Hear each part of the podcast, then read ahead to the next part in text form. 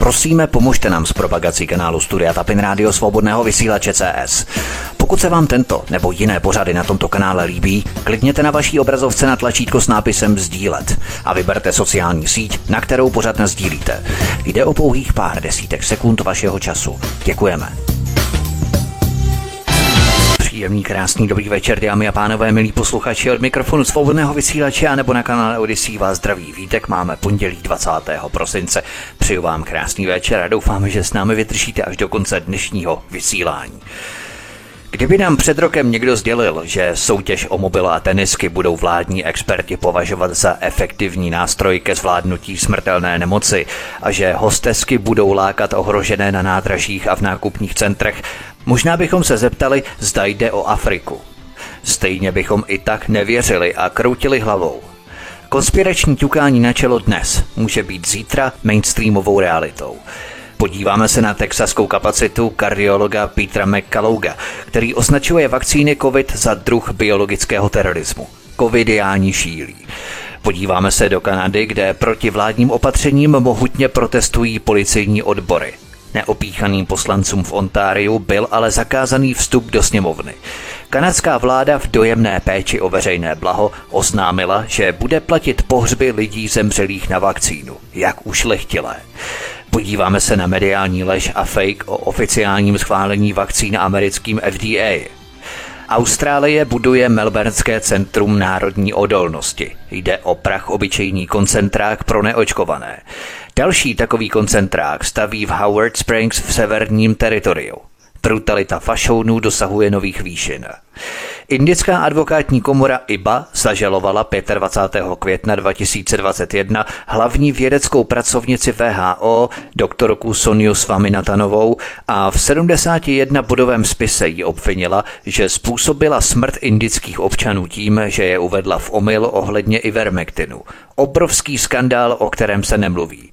Albert Burla z Fizru si myslí, že i když Omikron neznáme, budeme i tak potřebovat čtvrtou dávku.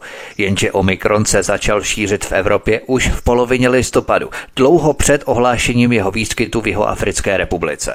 Omikron dokonce našli u 70-letého Islandiana, který nikam necestoval a navíc byl po třetí dávce. Lžou nám stále nestydatěji. Nakonec se podíváme i na zajímavé patenty ID očkovaných osob, které mají být načítané elektronickým zařízením. Jak se ale ID do lidí dostane?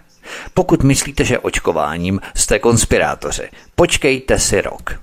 A já už tady přivítám Láďu z Kanady po delší době. Láďu, víte, ahoj. Zdravím Vítku a zdravím posluchače. Hon na čarodějnice, tedy vědce a doktory, kteří promlouvají a pochybují o mainstreamovém narrativu posledních dvou let o covidu, pokračuje. Kdokoliv vyčnívá, okamžitě po něm vystartují a useknou mu hlavu. Jednou z takových osobností je doktor Peter McCullough. Peter McCullough z texaského Dallasu je pravděpodobně nejpublikovanějším kardiologem na světě a patří mezi absolutní špičku ve svém oboru. Bohužel, nebo pro nás bohu dík, není patřičně ohebný, uplatitelný a své poznatky si nenechává pro sebe, dokonce o nich mluví nahlas. To se samozřejmě u covidové mafie neodpouští. Odkazy číslo 1 a 2 v popise pořadu na Odyssey. Co víme o tomto doktorovi z texaského Dallasu? Proč po něm skočili naši bojovníci za jedinou pravdu? tak eh, nutno říct, že Peter McCulloch je pod útokem uh, už od minulého roku, od té doby, kdy uh, se začaly objevovat videa s jeho, uh, s jeho proslovem před texaským senátem.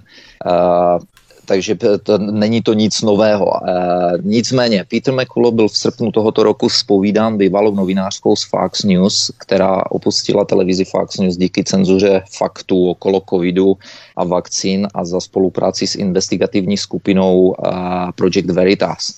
Podnětem k toho rozhovoru eh, byla, roz, byla kontraverze ohledně zbavení doktora Mekulocha profesorských titulů a žalobě za vydávání se za zaměstnance jedné z největších nemocnic Dallasu Baylor Medical, protože Peter McCulloch pracoval a nutno říct, že doteď pracuje eh, v tomto největším špitálu Baylor Medical.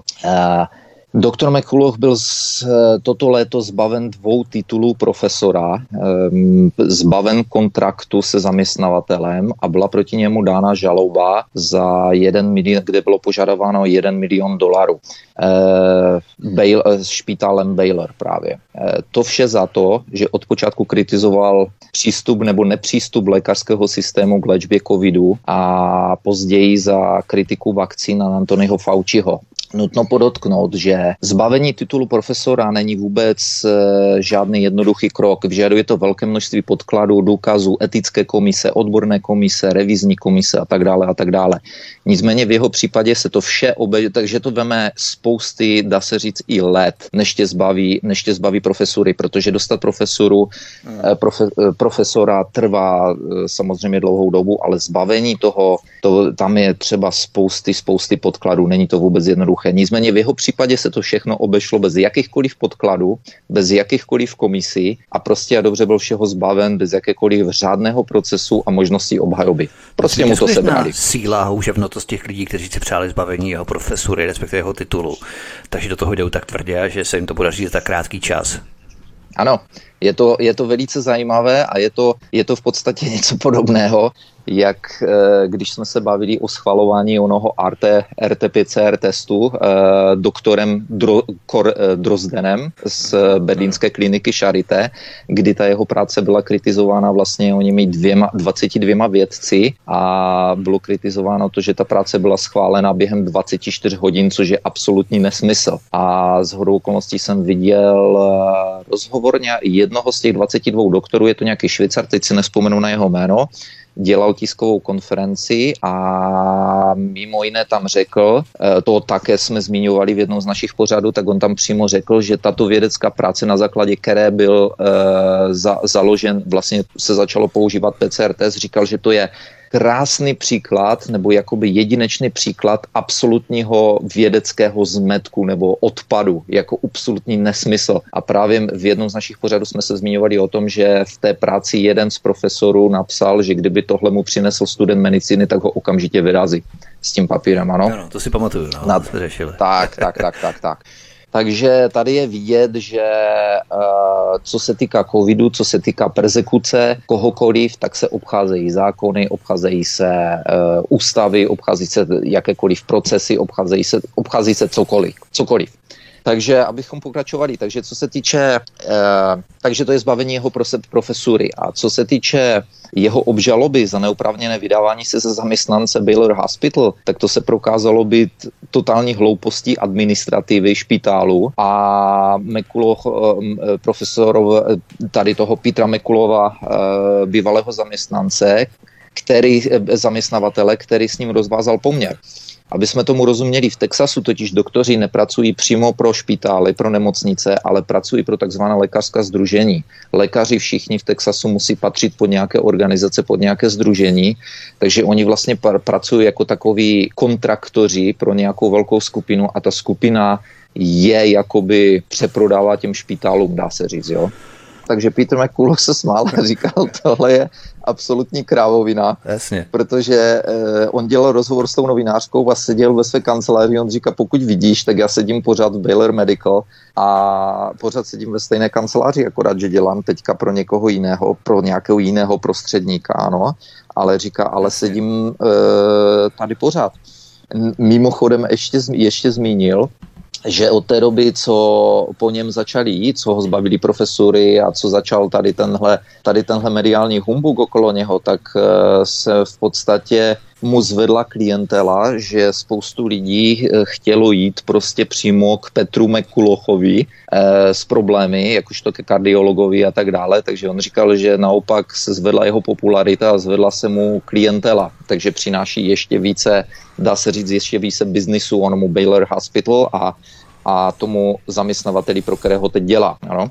Takže v podstatě toto, tato žaloba o 1 milion dolarů byla stažena, protože to byl, to byl, to byl zoufalý pokus zase nějakých tady těchto těch lidí prostě ho zdiskreditovat a zničit. On totiž vysvětloval, proč ho vůbec soudili za to, že používá jméno Baylor Hospital, protože on říkal, že má velkou stopu na internetu jelikož je to nejpublikovanější kardiolog na světě, tak říkal, že tam jsou snad stovky tisíc artiklů a vždycky tam někdo připíše, že dělá pro Baylor Medical, takže Baylor Medical, takže oni mu to dávali za vinu, že on se sám sebe prezentuje, že dělá pro Baylor Medical, takže říkal, že to je všechno prostě nesmysl a mm, že to je nedorozumění. Doktor Peter McCallou eh, promluvil před tedy Texaským senátem, různými vládními institucemi a před odbornou společností. S jakou reakcí se setkali jeho poznatky, respektive co on vlastně všechno prohlásil, protože to je to důležité, proč po něm jdou. No, takhle. Eh, on to všechno dobře zhrnul eh, v podstatě v, na konferenci ve Phoenixu v Arizoně 27. října které se zúčastnilo spoustu lékařů a e, začal promlouval tam o vakcínách, jakože jsou vakcíny, v podstatě tyto covid vakcíny, že jsou biologickou zbraní a že e, řekl tam to, co, co řekl doktor Malon, který řekl, že, že ten spike protein je vlastně nebezpečný karcinogen. Eh, tento, co, co řekl Peter McCullough na té konferenci, eh, v podstatě momentální situaci eh, boje proti covidu dezinformacím CDC, FDA, mainstreamových médií popsal jako boj v aréně, kde se na kolbišti udává pět, utkává 500 doktorů a přes milion jich sedí v hledišti a čeká. Takže co tím myslel je to, že, co už pronesl několikrát, že mnoho, mnoho doktorů ví, o co se jedná ví, že je všechno špatně, ví, že se neléčí eh, preventivně a hned, když, jsou, když člověk přijde se symptomy, a ví, že vakcíny jsou špatně, ale prostě se bojí. Spoustu z nich se bojí, sedí na straně a nechají těch pár doktorů jako Peter McCulloch, aby to za ně vybojovali hmm. a čekají, jak to dopadne. Jak to dopadne, kdo vyhraje, jak tomu se přikloní. Tak, hmm. věnoval se eh, na, tom, na té jeho konferenci se věnoval ve velkém odbornému výkladu vakcín a proteinů. Zmiňoval fakt, že se jedná o světově nejrozsáhlejší administrat, eh, jako administrativu, administrativu léčiv nebo administrování léčiv, na které nebyly udělány doteď žádné vědecké standardní testy bezpečnosti a účinnosti a žádná pořádná legislativa postavena na datech. To řekl, že se v životě ještě, ještě nikdy nestalo. Aby, aby někdo začal ro, tak, tak rozsáhlou léčbu, jako vy, nebo jak říkám, tu administraci léčiv na základě ničeho.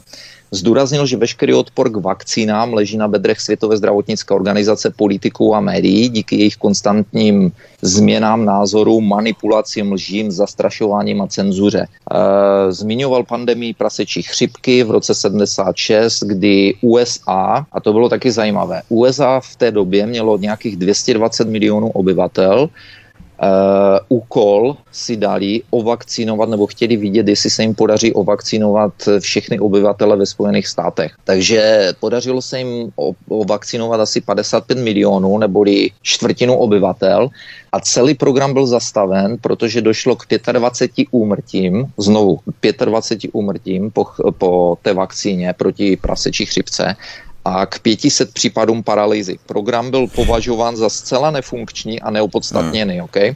A virus Máme odvinuli mrtvých víc a tak, nic se dojdeme k tomu. Hmm. Virus prasečí chřipky se poté samovolně absorboval do společnosti a zmizel. Okay? Takže to je to, co říkají, že prostě to, co říkají někteří věci, že prostě s tím covidem se musíme Eh, bohužel zžít, že covid se nepodaří nikdy vymítit a teď vidíme vlastně ten boj ohledně víru Omikronu nebo varianty Omikron, kdy jedna strana eh, z Jižní Afriky a Světová zdravotnická organizace říká, co blbnete, teď to je to nemá zatím nikdo neskončil ve špitále nebo neumřel nebo podobně a druhá strana zase říká, všichni umřete do měsíce, že? Dejte si čtyři, čtyři uh, boostry. Takže, uh, aby, jsme, aby jsme se dostali k těm číslům, o kterých si řekl, takže v lednu 2021 v porovnání s tou chřipkou, uh, s tou prasečí chřipkou z roku 76, takže v lednu 2021 bylo oficiálně zaznamenáno 182 úmrtí na COVID. V lednu 2021, to znamená, to bylo prvních pár týdnů vakcinování, OK? Eh, nebo měsíc. 182 úmrtí na COVID bylo zaznamenáno, zatímco u té prasečí chřipky zastavili ten program při 25 úmrtích na COVID. Okay? A e, v tom lednu 2021 e, eh, ovakcinovali už 27 milionů, to znamená polovinu z toho, co ovakcinovali v 76. u prasečí chřipky, to bylo 55 milionů. Takže měli během jednoho měsíce sedminásobek úmrtí, když porovnáváme prasečí chřipku ze 76. a ten proces vakcinování, takže měli sedminásobek úmrtí v lednu 2021 při polovině očkovaných a to během jednoho měsíce.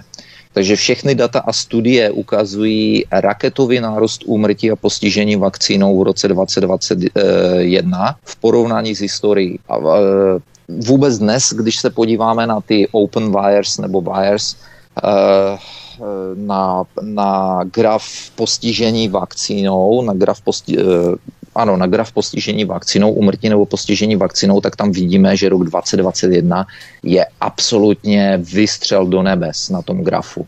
Všechny předchozí léta, eh, za já nevím, jak dlouho se, to, eh, se ten eh, sbírají ty data, tak všechny předchozí léta jsou velice, velice nízké a najednou v roce 2021 všechno vystřelilo nahoru.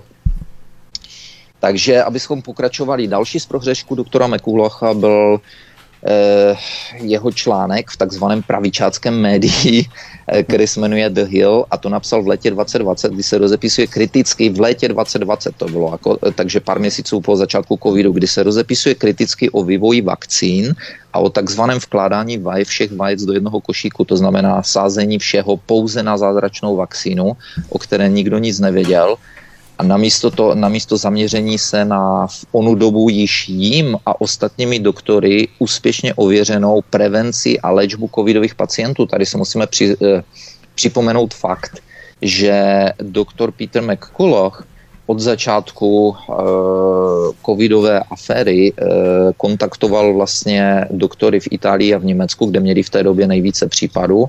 Začali spolupracovat, začali zkoumat, co by mohlo na covid fungovat, začali zkoumat, uh, dávat dohromady různé protokoly a vlastně Peter McCulloch byl jedním z prvních lékařů, stejně jako doktor Zelenko z New Yorku, byli jedními z prvních lékařů, kteří začali úspěšně léčit pacienty na COVID a různými, různými protokoly, různými léky, ne že jeden lék, to on říká do dneška, říká to i ten doktor Zelenko, říkají to všichni, to není, že si, dáte, že si polknete Ivermectin a je, je, jste v pohodě, e, záleží na stavu pacienta, záleží, kdy to chytí a tak dále, a tak dále. Takže e, mají svoje protokoly, tyto protokoly byly nebo jsou přístupné na různých e, internetových stránkách a tak dále. Takže taktéž zmiňoval fakt, že eh, v tomto článku taktéž zmiňoval fakt, že z testů vakcín byly farmaceutickými firmami správně, eh, on podotkl správně, vyloučeny ženy v jiném stavu, eh, neboli jak se říká dneska, jak se to říká na pregnant people, Nemá se říkat ženy, má se říkat těhotní lidé. Jo, takhle, ano. to je, může otěhotnět i muž, to je pravda. Ano, lidé s chronickými chorobami a lidé, kteří již prošli covidem. Nicméně právě těmto lidem je taktéž očkování doporučováno jako osvědčené, bezpečné a účinné. Nikdo nic na nich netestoval, nikdo nikdy na nich žádné testy nedělal, tudíž neexistují žádná data, nejsou žádné studie pro tvrzení, které vidíte v médiích, že právě těhotné ženy se musí vakcinovat a tak dále. Neexistují na to žádné studie, nikdo to nikdy na nich netestoval a nikdo se nad tímto faktem nepozastavuje a odborníci na, to skuteč, na tuto skutečnost poukazující, spoukazující jsou okamžitě dehonestováni, jako Peter McCulloch. E, zmiňoval i systém e, Wires, o kterém jsme taky se bavili v jedněch, e, v několika z našich pořadů. Je to systém, do které, e, americký systém, e, kde, kde doktoři mají Eh, reportovat eh, jakékoliv úmrtí nebo problémy s vakcínama, jakýmakoliv vakcínama, nejenom COVID-19, ale jakékoliv vakcíny. Ten systém je v, eh, po léta už. V, Myslím, že 30 let je léta, to. Tak, tak, tak, tak. Takže zmiňoval tento systém, že, že v podstatě data z tohoto systému jsou ignorována jak politiky, tak experty, tak médií a vůbec funkce tohoto systému je, je kompletně ignorována. Eh, data jsou, eh, a teď řekl zajímavou věc o tom. Řekl, že data, která se vkládají do toho systému, jsou rigorózně ověřována pracovníky ze CDC. A proč to říkám, proč mě to zarazilo? Protože CDC jsem si všiml a média samozřejmě a tak dále, když někdo přinese tyto data z tohoto systému, který ukazuje u počet úmrtí a poranění jakoby vakcínou, tak, tak v CDC někde psalo už několikrát, že no to je sice pěkné, ale nic z těchto dat se nedá stoprocentně připsat vakcíně. Ještě, ještě jako ní, ní, žádné úmrtí se nedá opravdu připsat vakcíně, ano. Takže on řekl, že naopak tyto data, to, co tam lékař vkládá do toho systému, tak je rigorózně prověřováno. Doktor McCulloch tam sám vkládal data eh, jeho pacientů, kteří byli postiženi eh, po vakcíně, takže byl kontaktován při každém z jeho vkladů či zápisu. Uh-huh. Pracovníky CDC musel jim prokazovat veškeré údaje, včetně eh, čísla, detailních čísel vakcín, a dle něj, dle Petra McCullocha, neexistuje zápis ve virus systému, který by byl pochybný nebo neprověřený. Oni prostě potom jdou velice těžce, to CDC, po každém tom zápisu. Takže každý vklad do systému virus dostane takzvané prozatímní číslo, když lékař tam dá nějakou zprávu, takže dostane prozatímní číslo a teprve, až se to prověří o nimi pracovníky a po zpracování této zprávy je tento vklad s prozatímním číslem přeměněn na trvalý zápis s pevným registračním číslem a to je to, co se vám ukáže, když půjdete na virus nebo OpenWires, tak to jsou ty data, které se vám tam ukážou. Takže čísla ze systému VIRS nám třeba 15. října tady, když, když promlouval, e, takhle on měl čísla jenom do 15. října, když měl tu konferenci. Takže 15. října ukazovala 17 e, 128 úmrtí a 10 304 případů myokardu a astronomické číslo hospitalizací a návštěv jednotek intenzivní péče. To bylo po covidu, OK, po vakcíně na covid. To, to znamená, že předtím v rámci prasečí chřipky to stoply na 25 úmrtí a tady je 17 tisíc a běží to tak. dál. Tak, 26, 26 eh, tisíc Američanů je trvale postižených. Trvale postižených. To jsou oficiální data CDC. Oficiální data CDC, 26 tisíc Američanů trvale postižených. To je víc než v nějaké válce třeba v Iráku, ano. Uh-huh. Jiné analýzy ukazují, že 50% úmrtí se stane během 48 hodin, 80% úmrtí po té vakcíně se stane během eh, týdne. I když se CDC experti a média snaží veřejnost přesvědčit, že ani jedno úmrtí registrované v systému VIRS se nedá jednoznačně a prokazatelně připsat vakcínám, byly dělány nezávislé studie, a jedna z nich například došla k tomu, že 86% těchto úmrtí nemá žádné jiné vysvětlení než vakcínu.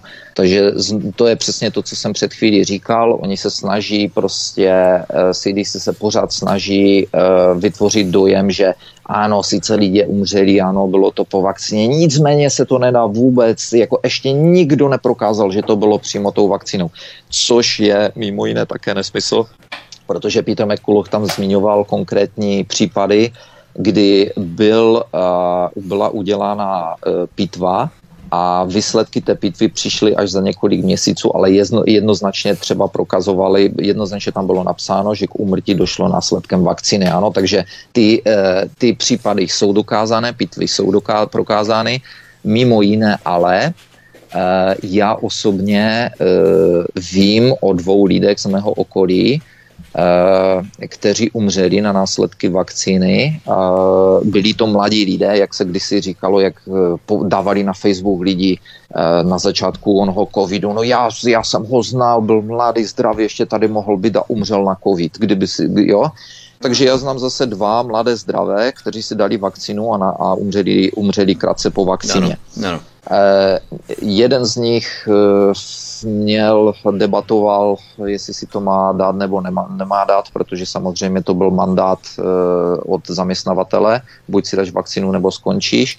Eh, takže o tom debatoval, nakonec si tu vakcínu dal a do 12 hodin bylo po něm. Eh, rodiny v obou případech, eh, v tom jednom vím, že to bylo jako dost, že trvali na, na pitvě nebo na toxikologické zprávě. Bylo jim to odmítnuto špitálem. Ano, v obou případech to v podstatě špitály odmítli. V tom prvním případě to bylo, a to se nedělá. No, to je absolutně normální. Zmiňoval to i Peter McCullough, zmiňoval, zmi, to, už, to už jsem slyšel od tolika doktorů, že prostě oni odmítají, uh, oni odmítají udělat ty uh, uh, oni odmítají udělat uh, pitvy nakonec. Mm. Absolutně, absolutně odmítají.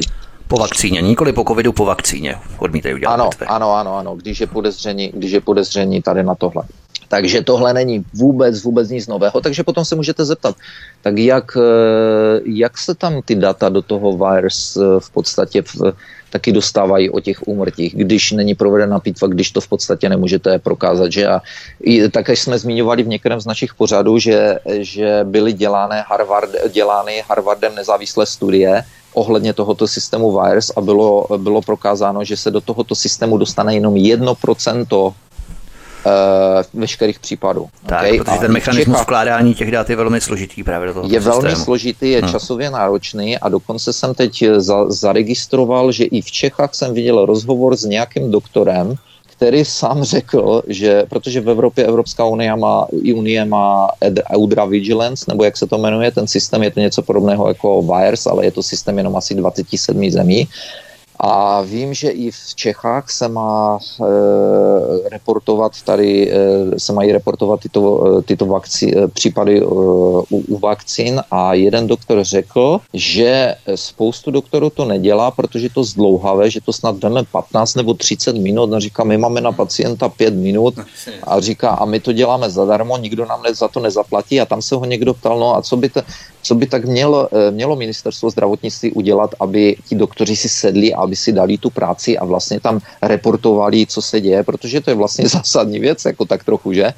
A on řekl, no, e, měli by těm doktorům za to zaplatit. Měli by to, pojišťovna by to měla hradit jako normální úko, e, zákrok, jo, normální úkon, ale říká, ale nikdo to nehradí, takže vy tam sedíte 15-30 minut, anebo kdo ví ještě jak dlouho potom zadarmo zatímco už jste mohli vidět ně, eh, jako projít několika pacienty. Peter McCulloch eh, třeba na, například zmiňoval uh, studie, při kterých, při kterých, které dokazují, že když vám je okolo 60 nebo 65, tak máte třeba je to nějaká studie Romana Kostofa, které, kde, kde Ronalda Kostofa, kdy máte šanci, asi pětkrát větší šanci, že zemřete po vakcíně, než že zemřete na covid, když vám je 65 a více, že?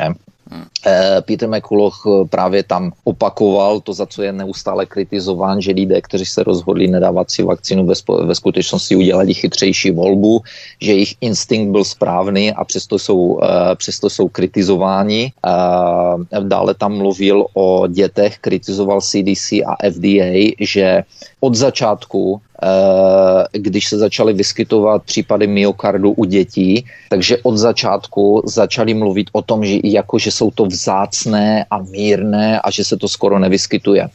Zatímco řekl, že přímo FDA a CDC měli třeba v červnu už eh, nějakých 200 případů, když začali, myslím, že v červnu asi začali s těma vakcínama u dětí, mám tušení, takže už v červnu měli 200 případů, takže žádné vzácné a žádné mírné.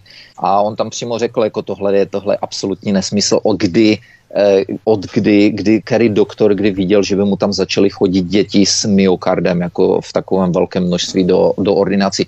Musím ještě říci, že McCulloch není žádný, žádný nějaký jakoby vědec, který sedí za stolem a zkoumá něco. Peter McCulloch eh, vidí pacienty skoro každý den. On to říká, já ty pacienty v tom Baylor Hospital vidím, vidím každý den. Takže on mluví praxe. A hmm. prohlásil, že je šokující pro něho, že, že uh, informace jsou veřejně dostupné a říkal, že je pro něho šokující, že rodiče nechávají očkovat své děti. A dospěl k závěru, uh, nebo dospěl k závěru, zmínil tam, že to, co se dnes děje, tak v žádném případě není, uh, mluvil, mluvil tam o očkovaných, neočkovaných, že to, co se dnes děje, v žádném případě nelze nazvat krizi neočkovaných, ale je to právě naopak.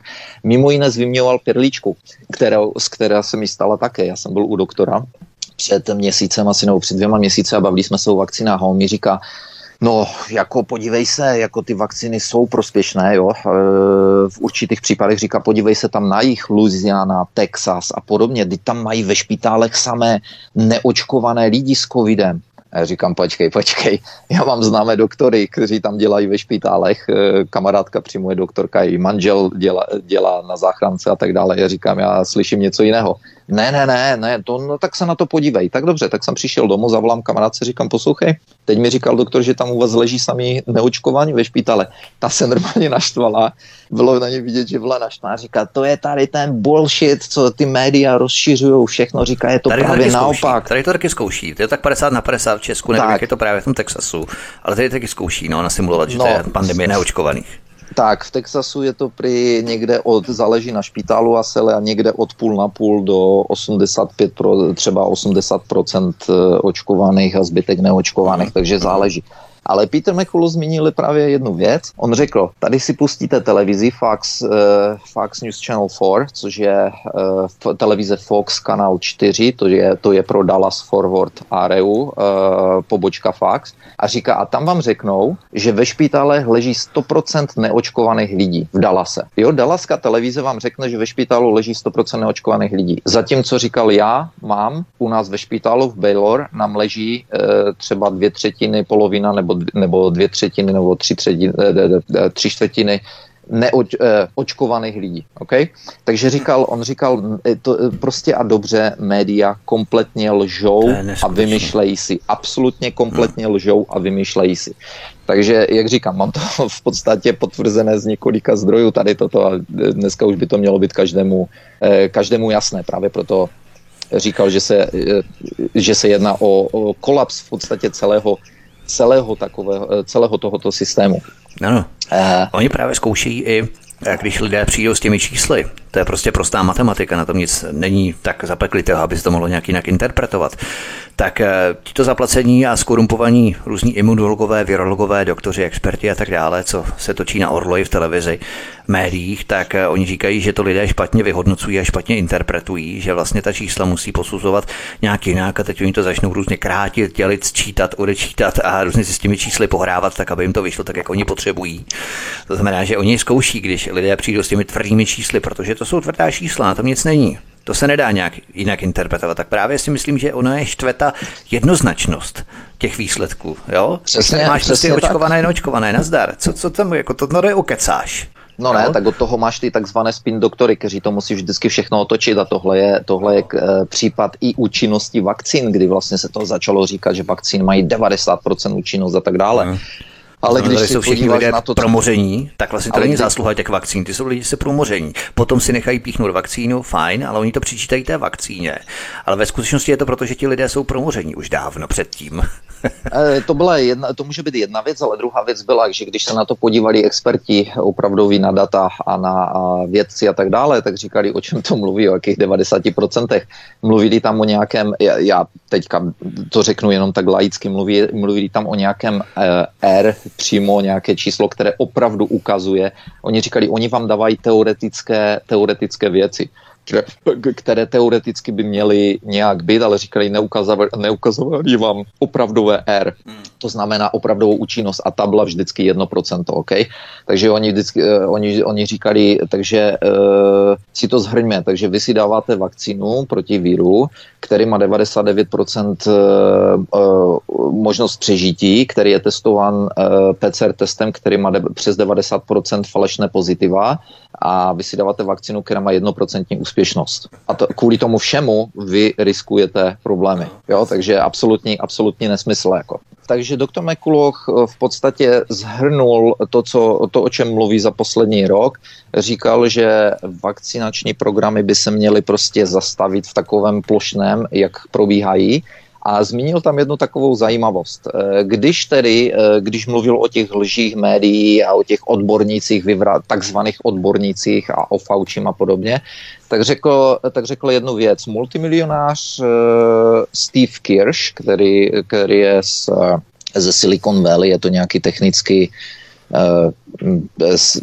podnikatel, je to CEO společnosti M10 a založil fond pro včasnou léčbu COVID-19 financuje mimochodem výzkum léčiv a léčebných metod e, proti COVID-19, je velice aktivní. A on nabídl nedávno 11, eh, 1 eh, milion dolarů každému, kdo pomůže vyvrátit jeho tezi, že experimentální COVID vakcíny s přenosem genů způsobily více než 100 tisíc, více než 100 tisíc úmrtí v Americe. A jeho nabídka na tuto debatu, a někdo přijde a prostě prokáže mu to, že, že kde se spletl, tak ta jeho nabídka je na stránkách American Frontline Doctors. Na to navýšil ještě nabídku o další 2 miliony. A pokud někdo přijde a prokáže, že NIH, Národní institut zdraví a Světová zdravotnická organizace nic nezanedbalí ve svém přístupu ke covidu, a, že vlastně veškeré, veškeré jejich opatření, jejich léčebné kroky, a to znamená i vakcíny a tak dále, jsou tím jediným správným přístupem. Takže tato nabídka byla otevřena celému světu, jakýmkoliv odborníkům, jakýmkoliv vědcům, jakýmkoliv doktorům. A Peter McCulloch řekl, to, že si nikdo nepřine, ne, do dneška nepřišel a neodnesl si ty miliony dolarů, to znamená, že v této zemi není ani jediný lékař, ani jediný vědec, ani jediný, jediný úředník, který by si skutečně myslel, že vakcíny jsou bezpečné a účinné a že, že ten přístup Světové zdravotnické organizace a CDC jsou ty správné. Proč by nepředložili, nepřišli, nepředložili svůj, uh, svoje důkazy a nevzali si 2 miliony dolarů? Mm-hmm si mají hodně peněz a nepotřebují ty peníze. Je to možné. S jim to to nestojí. Každopádně to bylo k Petru Kalaugovi. Pojďme se podívat na další téma. Určitě bychom to mohli pokračovat a máme tady opravdu hodně témat, tak abychom to stihli všechno. Podívejme se teď do Kanady. Nejprve se zaměřme na odbory kanadské královské jízdní policie, které ostře vystoupily proti vládním nařízením, dokonce i proti nim protestovali. Co se kanadským policistům nelíbí? No, kanadským policistům se nelíbilo od začátku to, co se nelíbí spoustě lidem, že by se měli povinně dávat vakcíny, že jo. A e, nutno říct, že v Kanadě, aby lidé rozuměli, v Kanadě je většině, ve většině Kanady jsou policajti, patří pod RCMP, to znamená kanadská jízdní policie. Eh, jsou města určitá v Kanadě, která si zvolí svoji vlastní policii, to znamená, není to jako městská, jako v Čechách, ale je to prostě jejich vlastní policie, ne, nechtějí servis od federální policie, od RCMP, ale zvolí si prostě svoji vlastní policii a město si je platí a tak dále. Takže Když jako v Americe si volí svého šerifa, tak tady to je něco podobného. Ne, ne, ne, ne, ne, ne, ne, ne, je to, je to jinčí, je to prostě tak, eh, že některé město si řekne, no, my nechceme federální vládu, aby, aby jsme měli jejich policajty tady, my potřebujeme policajty nějaké jinči z nějakého důvodu místní a tak dále, aha, aha, jo, takže, takže si zvolí svoje, protože uh, u té jízdní, kanadské jízdní policie, když jste uh, jako člen jejich, když jste jako policajt, tak oni vás můžou co čtyři roky přehodit kamkoliv v Kanadě, jo, takže oni vám, to přijdete do práce, to mi říkal právě jeden, koleg, jeden, jeden známý, tak mi říká, já jsem přišel do práce, on je z Quebecu, jo, e, to znamená hmm. francouzsky mluvící část. Vyrostl v Quebecu, narodil se v Quebecu, vyrůstal v Quebecu, začal jako policajt v Quebecu a mluví jenom francouz, mluvil jenom francouzsky prostě, jo. A říká, já přijdu, já přijdu do práce a oni mi řeknou, jo, máš nový assignment, máš, nový, máš nové přidělení, jako tak on se podívá do papíru a říká Burnaby, Burnaby British, Britská Kolumbie. Říká, hm, tak to jsem nevěděl, to jsem nevěděl, že v Britské Kolumbii, že tam je čas, kde mluví francouzsky. OK. A tak šel za šéfem a říká mu, e, ty, jako, OK, ale to jsem nevěděl, že tam mluví francouzsky. A šéf se na něho dívá a říká, nemluví, uč se anglicky. On na něho hledí, říká, to si děláš srandu. On říká, nedělám. Máš si tam přidělen, tak se uč anglicky. Jo? Takže, takže takové šoky tam mají. Takže e, některé města si vyberou prostě to, že chcou, chtějí prostě policajty jako místní, aby byli z místních, aby jim tam nebyli přidělováni. A ti, co protestují a demonstrují, tak to jsou ti místní, to nejsou to, ti federální. Ne, ne, ne, ne, to je právě ta federální kanadská, celokanadská Aha. policie. To je a to je na tom, vládní na tom, policisté. Tak a hmm. oni mají velký odbor, velké odbory a byl pro mě docela šok, že tyto odbory se postavili na stranu policie, eh, policistů hned, hmm. protože e, my třeba jako státní zaměstnanci, e, tak my máme taky obrovské odbory, které zastupují i automobilky e, v Kanadě a ty odbory nás kompletně prodali. Ty řekli prostě, musíte se povědět, hned na začátku, vakcíny mm, jsou dobré, mm, musíte mm. se vakcinovat a hotovo, jo. Ale u kanadských poli- u eh, RCMP, u těch policistů, tam ty odbory řekli, uh, ne, postavíme se za členy. A vím to osobně, protože jsem, mám přímo kontakty mezi, mezi těmi policisty, takže jsem přímo informován o veškerém dění od začátku. Uh, Unie necou, odbory necouvly a e, stojí si, e, stojí si za policisty do dneška, takže policisté nemusí být, můžou si zvolit, jestli chtějí nebo nechtějí být očkovaní, ale nemusí a nikdo je k tomu prostě prozatím nemůže přinutit. Dokonce se snažila i takzvaný nevím, jak by se to přeložilo ve vládě commissioner po, e, pro policii, to znamená něco jako by ona, možná jako ministrině pro policii nebo nějaká hmm. nadřízená celé policie, tak ta se snažila prostě říct, že všichni policisté se musí očkovat a tak dále. Takže policajti si sedli, napsali velký dopis, dali to veřejně napsali otevřený dopis takzvaně, no a tam mi vyjmenovali veškeré paragrafy a, a zákony a tak dále, které porušuje a i s, se sazbama, které za to jsou. No a, a bylo vy, vyřízeno a bylo ticho. A bylo ticho. Ale tohle jsem viděl i u policistů, eh, kteří nejsou pod RCMP, takže to znamená u těchto těch městských policistů, kteří tak samo několik dopisů se objevilo na internetu, kteří tak samo vyjmenovali svým nadřízeným, nadřízeným uh, za co všechno je budou soudit. A mimo jiné, tady bych se vrátil k tomu Petru McCullochovi, k té, jeho, uh, k té, k té Arizoně, kde byl, tak tam řekl, když tam mluvil o, manda- o povinném vakcinování pro zaměstnance, tak tam řekl, že jeho kolega dostal taky takový dopis, no a zažádal o výjimku, že můžete žádat o výjimku ze zdravotních důvodů nebo z náboženských důvodů a tak dále. Takže poslal e, zaměstnavateli dopis, že žádá o výjimku. A co, sotva jim to odeslal, za 10 minut dostal odpověď e-mailem, že jeho výjimka je zamítnuta. Jo, vůbec se, ne, vůbec se neobtěžovali ničím. Prostě mu napsali, že je to zamítnuto. A tak on tak sedí, přemýšlí a říká, OK, tak odepsal e-mail zpátky, e, že bych chtěl vidět přímo jméno, jako koho, koho jméno má dát svému právníkovi, aby mohl e, podat žalobu na ně za, a teď tam vymenoval za co, jo. A tak to odeslal a říká, za 10 minut mu e, kliknul znovu zpráva, tak se podívá a bylo tam napsané, že s potěšením můžou konstatovat, že akceptovali jeho výjimku. Tak se, se nemusí. No. Že se nemusí. Oni se musí totiž eh, hnát k odpovědnosti konkrétní lidé, nikoli ten abstraktní autorita, vyšší entita, která to všechno dovoluje, ale prostě musí se hnát k odpovědnosti ti konkrétní lidé. A oni nemají rádi ti mafiáni, když se na ně ukáže prstem, říká se, hele, tak ty si ten, kdo tady buzeruje, šikanuje, zastrašuje, vydírá, jo? A to oni nemají rádi. Oni se právě zaštiťují tou vyšší autoritou nebo entitou toho státu. Tak a tady třeba bych e, e, také e, na okraj zmínil rozhovor, který jsem slyšel s profesorem Francis Boyle, jestli si fa- pamatuješ. Francis ano. Boyle je ten, který dělal legislativu o bi- biologických zbraních a tak dále, mezinárodní smlouvy a podobně, že? Takže teď se s ním bavila jedna novinářka a on řekl, že v Americe je spoustu advokátních firm, které už jsou velice nažhavené a připravené na všechny možné soudy, až to praskne, jo? Až, se, až se mhm. prostě otočí vlna, takže už mají všechno připraveno. Já jsem se o tom zmiňoval v minulých pořadech taky, protože to vím, vím to také. A on řekl, eh, on řekl jednu zajímavou věc. On říká, problém je, eh, co si lidi neuvědomují, že oni musí, oni čekají na nějaký velký zlom, až někdo něco začne někde na vysokém, třeba Rainer Fulmiš, jo, Mm-hmm. kdy, já nevím, jestli se o tom budeš zmiňovat, ale třeba v listopadu začal první soud proti tomu RT-PCR testu v Německu. Eh, ale nevím, jestli to začal on nebo někdo z jeho kolegů.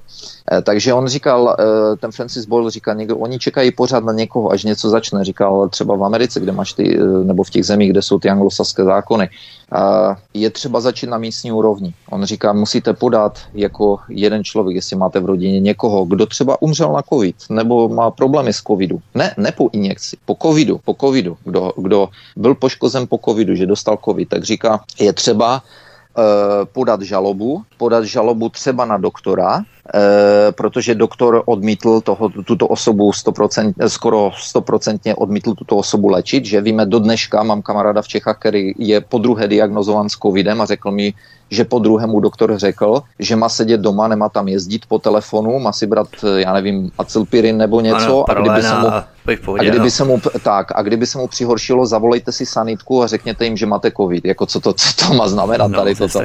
To Takže, hodně lidí, hodně lidí to říká právě. No to je všude, to jo? je celosvětově. Takže on říkal, právě proto musíte podat okamžitě žalobu na doktora, musíte podat žalobu na, e, já nevím, tu, tu, to zařízení, po, pro, po kterém pracuje a podat žalobu na Fauciho. Jo, a e, dát to na místní úrovni, dát to místním policajtům, protože ti policajti to musí tuto žalobu vzít a on říká, vy se musíte dostat e, k tomu, aby to šlo k soudu a tam bude takzvaná jury, to znamená v Americe, jak to vidíte ve filmech, že tam sedí ti ti lidé na straně, které oni si zavolají, že a ti lidé potom rozhodují jakoby o víně nebo nevině. To jsou obyčejní lidé. Hmm. A on říká, když, když přednesete, on říká, já jsem připraven jít svědčit, když mě někdokoliv zavolá, tak jsem připraven vzít veškeré materiály a jít tam svědčit jako když budeš mít někoho takového, jako je profesor Francis Boyle u soudu, tak, tak je to jasná výhra, bych řekl. Pokud ten soudce nebude, nebude kompletně zkompromitovaný. Eh, takže on říká, já jsem, já jsem připraven tam jít a v momentě, kdy tam, kdy vyhrajeme tady ten soud, říká, není možné, aby ta jury, aby ta eh, porota eh, neobvinila toho doktora nebo někoho jiného po, čech, po všech těch důkazech, které přineseme. A aby neobvinila tím pádem i Fauciho, protože každý ten, každý ten, každá ta žaloba musí mít u sebe i jako Fauciho, že obviněš Fauciho. On říká, a když bude ten první soud, kde oni uznají Fauciho vinným, tak říká, tak to nebude od toho místního soudu, že by, se tam, že by ten soudce vydal rozkaz policajtu, majete Fauciho zatknout. Říká, to ještě nebude.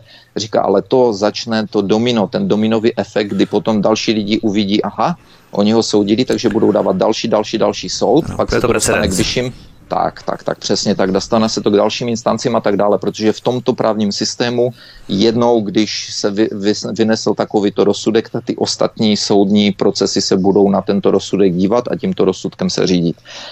Uh, takže je třeba, je třeba začít asi i z nižší úrovně. My máme jiný, uh, soudní řád jiný v České republice, že? takže nevím, jak tam by něco takového mohlo fungovat, ale prostě a dobře Eh, musí se jít přímo, jak ty říkáš, eh, musí se jít přímo po konkrétních lidech, aby se nemohli schovávat za instituce a cítit se bezpeční.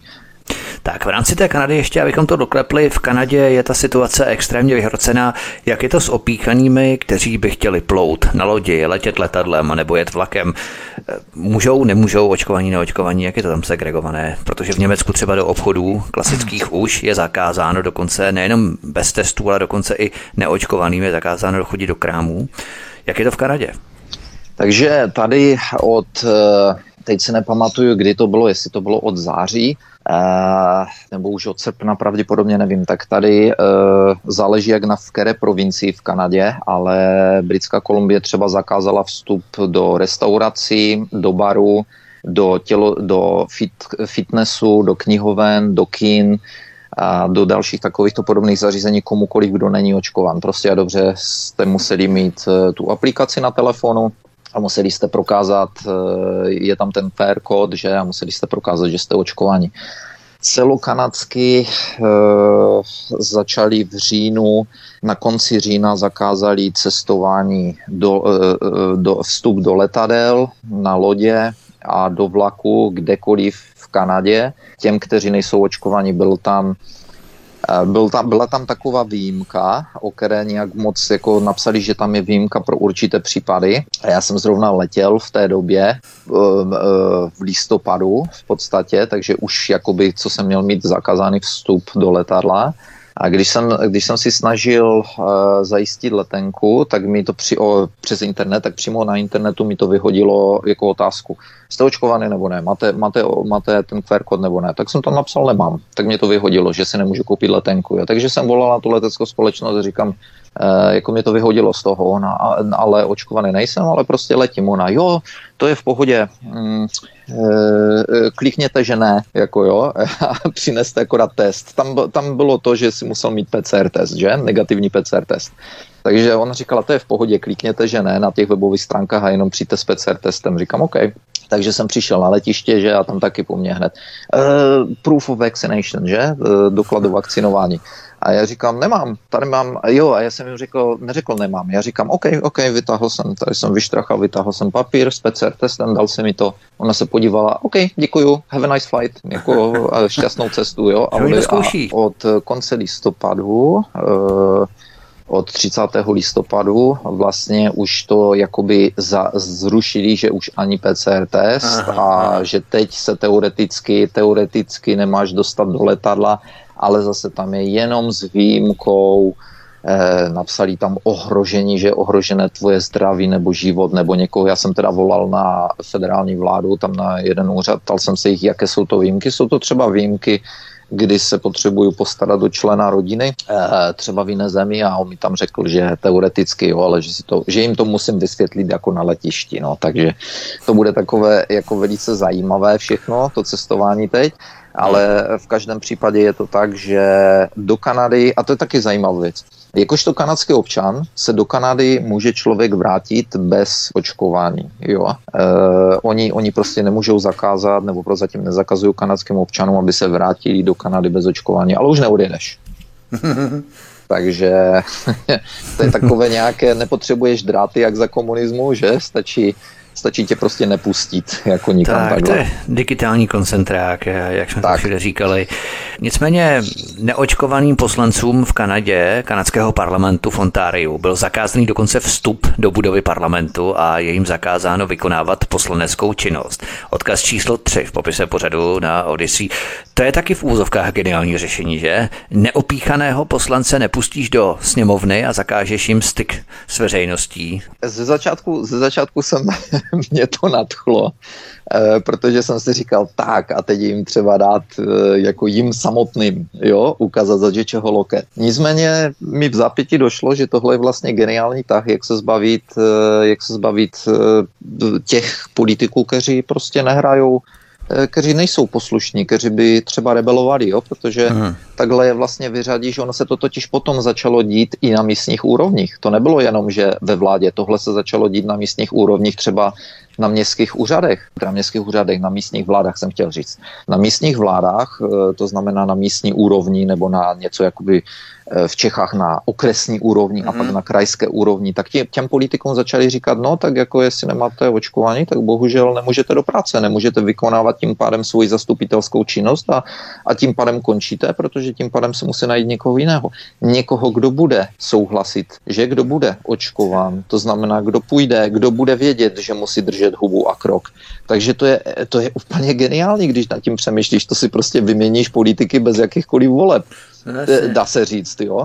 Nebo no, že ti politici nespustili žádný řev kolem toho, že vlastně oni jsou krotcí no, potichu. Spouštěli, spouštěli, ale samozřejmě to nebylo medializováno. Spouštěli to na svých facebookových a twitterových účtech, které jim byly potom za, eh, vehementně blokovány, takže, eh, takže bohužel to vypadalo jako, že se nikdo tomu nebrání, že? Hmm. Ale Eh, tě, ten přístup těch provincií je třeba e, různý na, na těch provinčních úrovních a e, například v Ontáriu v některých částech, v některých městech jsem zjistil, tak e, Eh, zaměstna, třeba zaměstnancům městského úřadu nebo, nebo v policajtům nebo já nevím, na místní, eh, místní doprava a podobně, tak ti si postavili hlavu a řekli ne, prostě ne, že, takže, jim ta, takže jim ten mandát zrušili jako, nebo vůbec ani nezavedli. Takže eh, to třeba Britská Kolumbie je jiná. Tam, tam, tam se stavěli na hlavu, ale nic nezrušili a v pohodě popropouštěli, nechali popropouštět lidi, třeba ze zdravotnictví a začali třeba z, domova, z domovu důchodců a hned se dočetl v novinách, že je strašný nedostatek lidí v domově důchodců a tak dále a tak dále, jo, pracovníků. Ale tady, ne tady, ale v Ontáriu, co jsem viděl, tak eh, co mám informace, tak tam prostě třeba během dvou, v jedné části eh, eh, během dvou týdnů zrušili veškeré povinné vakcinování. A je tam třeba městský úřad, je tam část městská, kdy pracovnice z toho městského úřadu mi říkala, není to srandovní, já jdu do práce, já nemusím být, být vakcinovaná, protože nám to zrušili, ale ty se nedostaneš na ten úřad, když tam jdeš něco vyřídit, pokud mi neukážeš průka, o, průkaz o vakcíně. Takže říká, takže za mnou můžou jenom vakcinovaní, ale my tady vakcinovaní být nemusíme. Být nemusíme, ano. Hmm. Mimochodem eh, jsem se dočetl, že Kanadské ministerstvo zdravotnictví oznámilo, že prý bude hradit náklady na pohřeb všem Kanaďanům zabitých vakcínami schválenými vládou. Odkaz číslo čtyři v popise pořadu na Odyssey. Jinými slovy tedy, kanadská vláda oznámila, že bude platit pohřby lidem zemřelých na vakcínu. To je milá dojemná péče, že, ze strany kanadské vlády. No, kanadské ministerstvo, které to vyhlásilo, tak eh, se stalo konspiračním teoretikem, protože na vakcínu nikdo nikdy ještě neumřel, jak řekla CDC, no, takže nevím, jaké, nevím, jaké pohřeby nevím, jaké pohře, o jakých pohřebech mluví, jako jo, ale, ale dejme tomu, že kdyby se přiznalo, že třeba po těch vakcínách se umírá, tak uh, samozřejmě proč by kanadské ministerstvo radši předcházelo nějakým úmrtím na vakcíny, to radši zaplatíme pohřeb, že? jako to, je, to už není ani směšné, jako tady toto, Můžeš si stěžovat potom i memoriam, ano. ale ten rozpočet pro všechny nároky pro zemřelé na vakcínu byl stanovený na 75 milionů dolarů. Není to nějak velká částka na to, jak je ta vakcína bezpečná, nikdo na ní neumírá? No, záleží, no. Záleží, jak, záleží, kolik si účtují pohřební služby, ale nevím, eh, my jsme se o tom bavili nebo nebavili. Já mám tady kamarádku, která e, zebrala telefon před pár měsíci a začala obvolávat pohřební služby po Kanadě. A její otázka natačela to, je to na YouTube, natačela to na video. Takže ona začala obvolávat pohřební služby a otázka byla jednoduchá. E, já chci jenom vědět, jako jestli máte nějaký nárůst v roce 2020 nebo 2021, e, nárůst umrtí, jestli máte více klientů. A všude jí řekli, ne, ne, jako normál, nebo, nebo trošku nižší, nebo stejné většinou. Hmm. A jeden z nich se jí zeptal. On jí říká, počkej, a proč se ptáš? No, protože nám tady vláda, média říkají, že prostě tady lidi padají jako mouchy od začátku covidu, tak já jsem no, chtěla vědět, jak to opravdu je s těmi umrtími. A on se tak začal smát a on říká, ty jsi docela chytrá holka. A říká, jsi na správné stopě, nepolevuj. Říká, je to, je to, je to, je to všechno lež a říká, a jsem rád, že, že se o to někdo zajímá z takovéto strany. To řekl majitel pohřebního ústavu. Okay? Takže tady vidíš, že vláda z těch 75 milionů nevydá v podstatě ani dolar, protože za prvé bude, bude šíleně problematické doložit, že někdo umřel na covid vakcínu. No a za druhé, jak vidíš, tak umrtnost se vlastně v žádném případě ani nezvedá, takže e, nevím. Jako, z druhé strany je to jakoby protiargument, že? Když se říká, OK, tak jestli židi, lidi umírají na ty covid vakcíny, tak jak to, že se nezvedá umrtnost, jo? Mm. Vlastně. Tady opět, tady, tady potřebujeme dostat data a to je to, o čem mluvil ten Peter McCulloch. On říká, OK, jestli chcete, jestli vakcíny fungují a jestli chcete boj proti, bojovat proti antivaxům, vydejte data. Vydejte data, buďte transparentní. Proč od začátku lžete, zavadíte, manipulujete, no. vybíráte si jenom určité věci, zatajujete ostatní, tím si chcete vybudovat důvěru?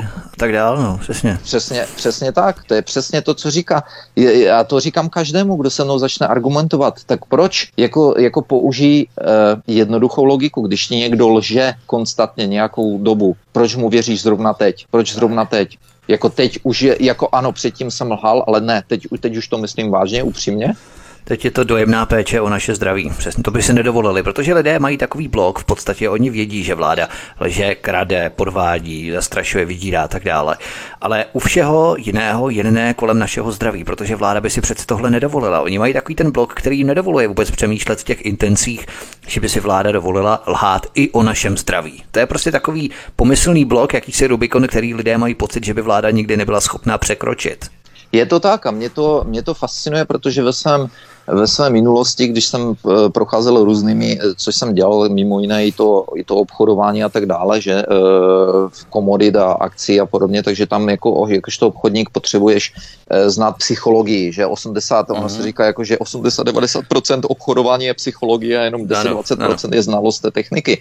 Takže já jsem musel prostudovat knih a knih o psychologii a mě to, tato doba mě velice fascinuje, já to vím od svého mládí na základě svých pozorování, že výše dosaženého vzdělání a výše dosaženého postavení nemá absolutně vůbec nic společného s logickým úsudkem uh-huh. a, a s nějakým moudrem a podobně. Jo? Takže akorát fascin... vlastně tam si zesílíš a amplifikuješ ty vlastnosti, které si měl dříve, akorát je dovedeš nějakým způsobem zaobalit v tom akademickém hávu, ale v podstatě ti to pouze zmnohonásobí ten tvůj původní charakter takže potom vidíš nějaké, nějaké celebrity takzvaně, nebo někteří, nějaké lidi, které, některé lidi, které si třeba sledoval původně, jako je třeba jeden, nebudeme jmenovat, sociolog eh, z České republiky, který mi připadá, že nevím proč, z jakého důvodu, ale, ale prostě absolutně pro očkování, že teď nedávno dával na svůj facebookový ten eh, profil příspěvek, jak si píchá třetí vakcínu, jak říkal, no já jsem počítal, s pravidelným přeočkováváním, ale myslel jsem si, že to bude ne tak, nemyslel jsem si, že to bude tak často, no ale jestli je toto cena za návrat k normálu, tak jako já jsem ochoten to podstoupit, že? Já jsem si říkal, já už, já, já jsem říkal mým známým, jako já, já se strašně těším na jeho knížku, až se probudí, až vydá knížku s názvem Jak jsem se zbláznil, jako jo. Takže eh, nemůže, nemůžeme čekat je to, je to zajímavá doba, tady vidíme, jak ta psychologie, jak lidi dokážou prostě se absolutně nevzbudit a dostanou se do nějakého mamonu, ale to je to, co mě od jak živa fascinovalo eh, od, z druhé světové války, jak je možné, že tolik lidí po, eh, propadlo nějakému mamonu a neviděli něco, nebo ne mamonu, ale eh, samozřejmě tam jedno hodně aspektů Hmm, to je to kolektivní trance a kolektivní hypnoza, kolektivní to mohli nazvat. Kole, ano, ano, kolektivní hypnoza i ve světle toho, že jim argumenty prostě byly přímo je s nima mohli tlouct po hlavě, prostě ne, ne, ne, ne není to tak a hotovo nenechají si zbořit hrady z písku, nebo já nevím z jakého důvodu, ale tady, tady s tímhle dneska se potýkám, ale mě to fascinuje. I přesto všechno, co jsem se naučil o psychologii, i přesto všechno, co jsem věděl, i přesto všechno, co jsem si myslel, že vím, že mě nic nepřekvapí, tak mě to neustále fascinuje tady tenhle mm, nepřístup, ale to, co se děje, to, to, to myšlení těch lidí, ta psychika, když vidím eh, třeba če- o Čechách jsem si v životě nemyslel, že Čechy, že v Čechách bychom měli takové velké procento lidí, kteří tak budou věřit médiím. Já jsem vždycky manželce říkal, vždycky jsem mi říkal před covidem, já ji říkám, v Čechách by to v životě neprošlo, nějaké takové věci my máme, my máme jako nějaké lži jo, v médiích, nějaké manipulace. No, zdravě skeptický názor, umíme číst mezi řádky díky komunismu, tak, bla, bla, bla, to vůbec nefunguje. Já jsem říkal, my jsme prošli komunismem, to vůbec v Čechách nehrozí, to vůbec v Čechách nehrozí. No teď, teď hledím jak puk na hokejku takzvaně, takže opravdu, opravdu mě to fascinuje. Mimochodem, to v podstatě i dokumentuje fejkové schválení vakcíny americkým úřadem pro kontrolu potravin a léčiv FDA, čehož byl plný mainstream média, já se, ale to si pamatujeme před několika měsíci, jak americký FDA schválil vakcíny a tak dále. Odkaz číslo 5 a 6 na Odyssey na kanále Odyssey, ale to je léž jako věž, protože úřad FDA, americký úřad FDA, vakcíny neschválil, ale prodloužil jejich mimořádné použití. Takže další vyfabulovaný trik na důvěřivé pitomečky občánky, ale vlastně tady vůbec nešlo o žádné schválení oficiální vakcíny v rámci toho experimentálního módu nebo režimu, ve kterém ty vakcíny jsou. A pozor, tady se ještě dopouštíš konspirační teorie, protože ty vakcíny přece nejsou experimentální už dávno, oni jsou už dávno prokázány, to bylo opět, opět na těch stránkách onoho známého sociologa, protože tam napsal, že jestliže mu tam někdo napíše, že jsou to experimentální neprokázané vakcíny, tak tyto lidi automaticky blokuje. Ano, Uh, to bohužel, tam je ještě jedna Víš, to je ta jejich mentalita, to je ta psychologie, tak, zase, k tomu se vracíme. Tak, tak. a jo. tam je ještě jedna zajímavost o té, o té takzvaně schválené vakcíně. Ona totiž měla jméno, a teď si nespomenu, komi, komitory, nebo, nebo jak komirnaty, se to jmenuje? Komirnaty. Komirnaty, něco takového. Ale problém je, že tato vakcína, ta komirnaty, se totiž, myslím, že do dneška neobjevuje vůbec ve Spojených státech. Takže, takže, takže čím vakcinují ve Spojených státech, tím Pfizerem, tak to je v podstatě, to v podstatě není ta schválená vakcína. Mm-hmm, takzvaně, Pfizer BioNTech jsou dvě vakcíny, abychom to vysvětlili, jsou dvě tak. vakcíny, jedna je Comirnaty, druhá je Pfizer BioNTech a touto druhou vakcinují, ale tou Comirnaty, která byla schválená, tou nevakcinují. To je v tom článku číslo 6, nebo odkazu číslo 6. To si rozklikněte, milí posluchači, tam je to přesně vysvětlené se v angličtině, ale v češtině tak to samozřejmě nikdo nepokrývá tyhle věci, tak to samozřejmě tady není dostupné v rámci oficiálních médií, už vůbec ne. Takže je to tam, ale přesně to je tam takto vysvětlené. Tak, protože toto vyšlo najevo a teď nevím, jestli to byl advokát pro nějakého vojáka nebo někdo, něk, myslím, že někde nějací vojáci žádali o, o výjimku a podobně a nějak se přišlo na to, že vlastně to, co Pentagon e, tlačí do ramene vojákům, tak je pořád ta stará vakcína, ale oni jim tvrdili, že už je to schválená vakcína. Takže se někdo na to podíval a řekl, počkat, počkat, jak schválená vakcína, tohle je přece ta stará vakcína, ta žádné schválení, takzvané schválení nemá. Takže opět další, další podvod a mystifikace, že? Hmm. Mimochodem, kdyby náhodou někdo nevěřil, jak je vakcína bezpečná, tak kromě toho, že můžete zůstat klidní, protože vám třeba kanadská vláda vystrojí funus a zaplatí vám dokonce váš vlastní pohřeb, pokud zemřete na vakcínu, můžete potom mít radost. Pokud stále nevěříte tomu, jak je vakcína bezpečná, tak třeba v Austrálii můžete být umístěni do takzvaného Melbourneského centra národní odolnosti. Odkaz číslo 7 popise pořadu na Odyssey. V tom článku se píše, že, cituji, výstavba Melbourneského centra národní odolnosti, což je těžkopádný název nového karanténního zařízení v Micklehemu, je v plném proudu a tábor by měl být otevřený do konce tohoto roku 2021. Projekt je realizován po vzoru střediska Howard Springs v severním teritoriu, které se ve srovnání s hotelovou karanténou ukázalo jako vysoce účinné při prevenci úniků COVID-19. Takže v Austrálii tu luxusní péči povýšili na novou úroveň v rámci těch koncentráků, které tam vystavují, že? Tak, eh, teď eh, koluje po internetu v posledních dnech, eh, kolují po internetu českém vystřížky nebo ty screenshots, nebo jak se tomu řekne, záběry z obrazovek z ministerstva zdravotnictví, které varovalo minulý rok, nebo kdy to bylo před hoaxy, ano, že budou, že budou povinné vakcíny, že, bu, že nebudou stačit dvě vakcíny, že to jsou všechno hoaxy, jo? I covid pasy byly hoaxy tehdy ještě. Jo, a covid pasy, ano, covid pasy, mm-hmm. to mhm. všechno tam, to všechno jsem se díval teď eh, včera, Včera, eh, včera a předevčírem jsem začal dostávat od lidí takové to, nebo jsem začal registrovat, že to na Facebooku začalo kolovat. Tyto, tyto, tyto co ministerstvo zdravotnicí oficiálně považovalo za hoaxy. E, tady jsme dělali pořad kdysi o tom, že v Ontáriu, v parlamentu v Ontáriu vystoupil tenkrát jeden politik a začal se ptát, že má dokument, že má dokument, kde je napsáno, že se začnou otvírat detenční centra, jestli si na to pamatuješ na ten pořad. Ano, ano a tak dále a tak dále, že to byly hoaxy. Když někdo mluvil o detenčních centrech, byly to hoaxy. V Austrálii už je to nyní realita. Poslední týden, nebo kdy to bylo, jsem zaregistroval v jednom internetovém rádiu a pak to začalo běhat po Facebooku. Nevím, jestli to je i v Čechách, jestli to někdo třeba otitulkoval už v Čechách nebo ne.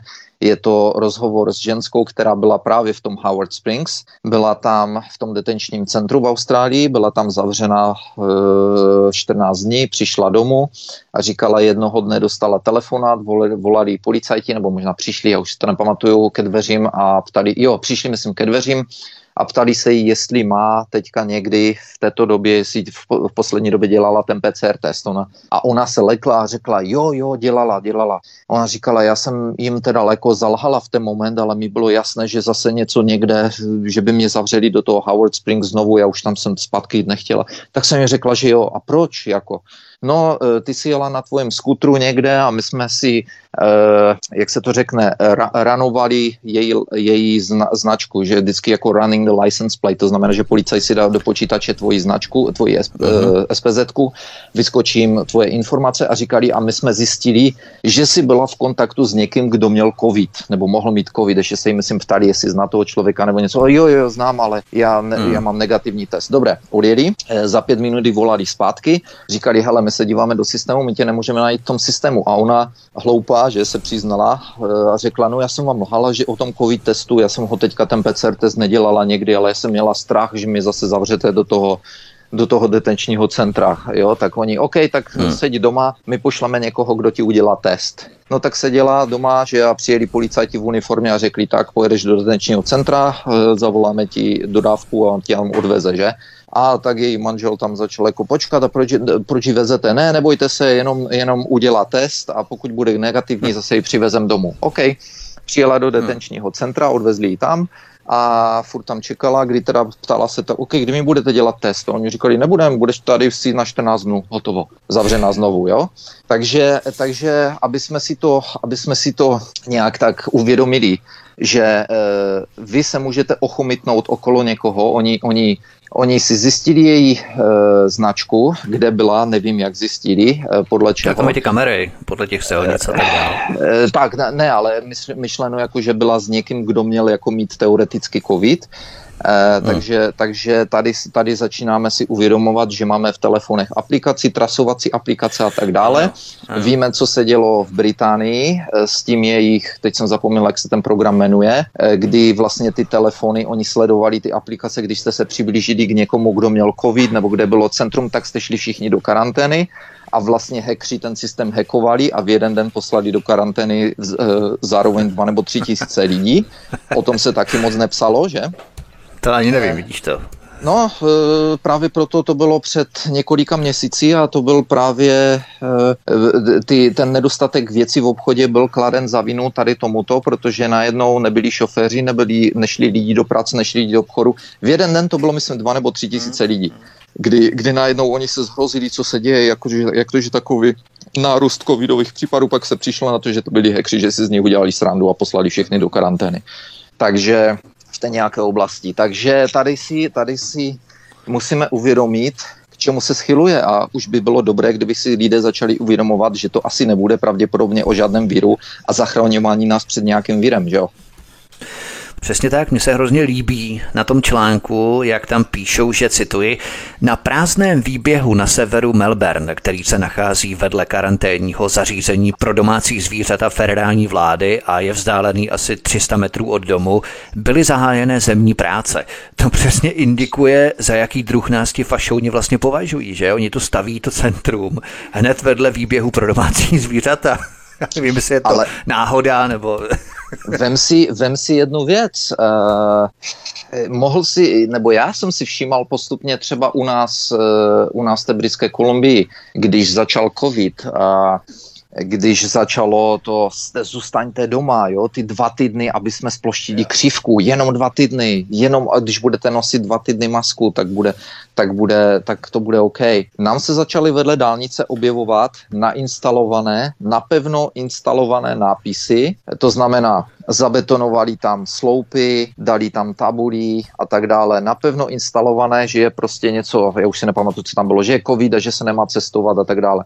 A já jsem říkal manželce, připadá ti to jako prozatímní, jako dvoutýdenní řešení? Mm-hmm. Proč by začali instalovat napevno jako všude nápisy takhle, jo? A to samé si musí lidi uvědomit s tím, když čtou, pokud to čtou, jak se staví další a další detenční zařízení a jak jsou velké, jenom detenční zařízení na COVID po, připadá to někomu, že se počítá s koncem covidu? Připadá to někomu, že se počítá s koncem pandemie? Ne, hmm. ono se počítá s tím, že to bude čím dál tím větší a větší. A jak to můžou vidět? Jak to můžou vidět, když eh, tady, tady například, musím podotknout, bavil jsem se s profesorem medicíny z Mexika, z Mexico City a e, bavili jsme se o vakcínách a tak dále a tak dále. Mimochodem, taková perlička jsem se ho ptal, e, říkám, e, pane doktore, kolik je tam, e, to je, je to otec od mojí kamarádky, jo, takže takže jsme se bavili při jeho návštěvě tady. Já mu říkám, kolik je tam Eh, I které ty vakcíny v Mexiku jsou nejúspěšnější, nej, největší podle toho, co vidíte, protože on taky eh, pracuje s pacienty, s covid pacienty a eh, v Mexiku mají devět vakcín a mezi nimi i Sputnik. A on mi právě řekl, to, to mě zarazilo, on mi říká Sputnik, jednoznačně Sputnik, hned to řekl. On říká nej, nej, nejlepší, nejúčinnější, co vidíme, tak je Sputnik. On totiž ještě řekl jednu zajímavou věc, kromě, kromě toho Sputniku. On řekl,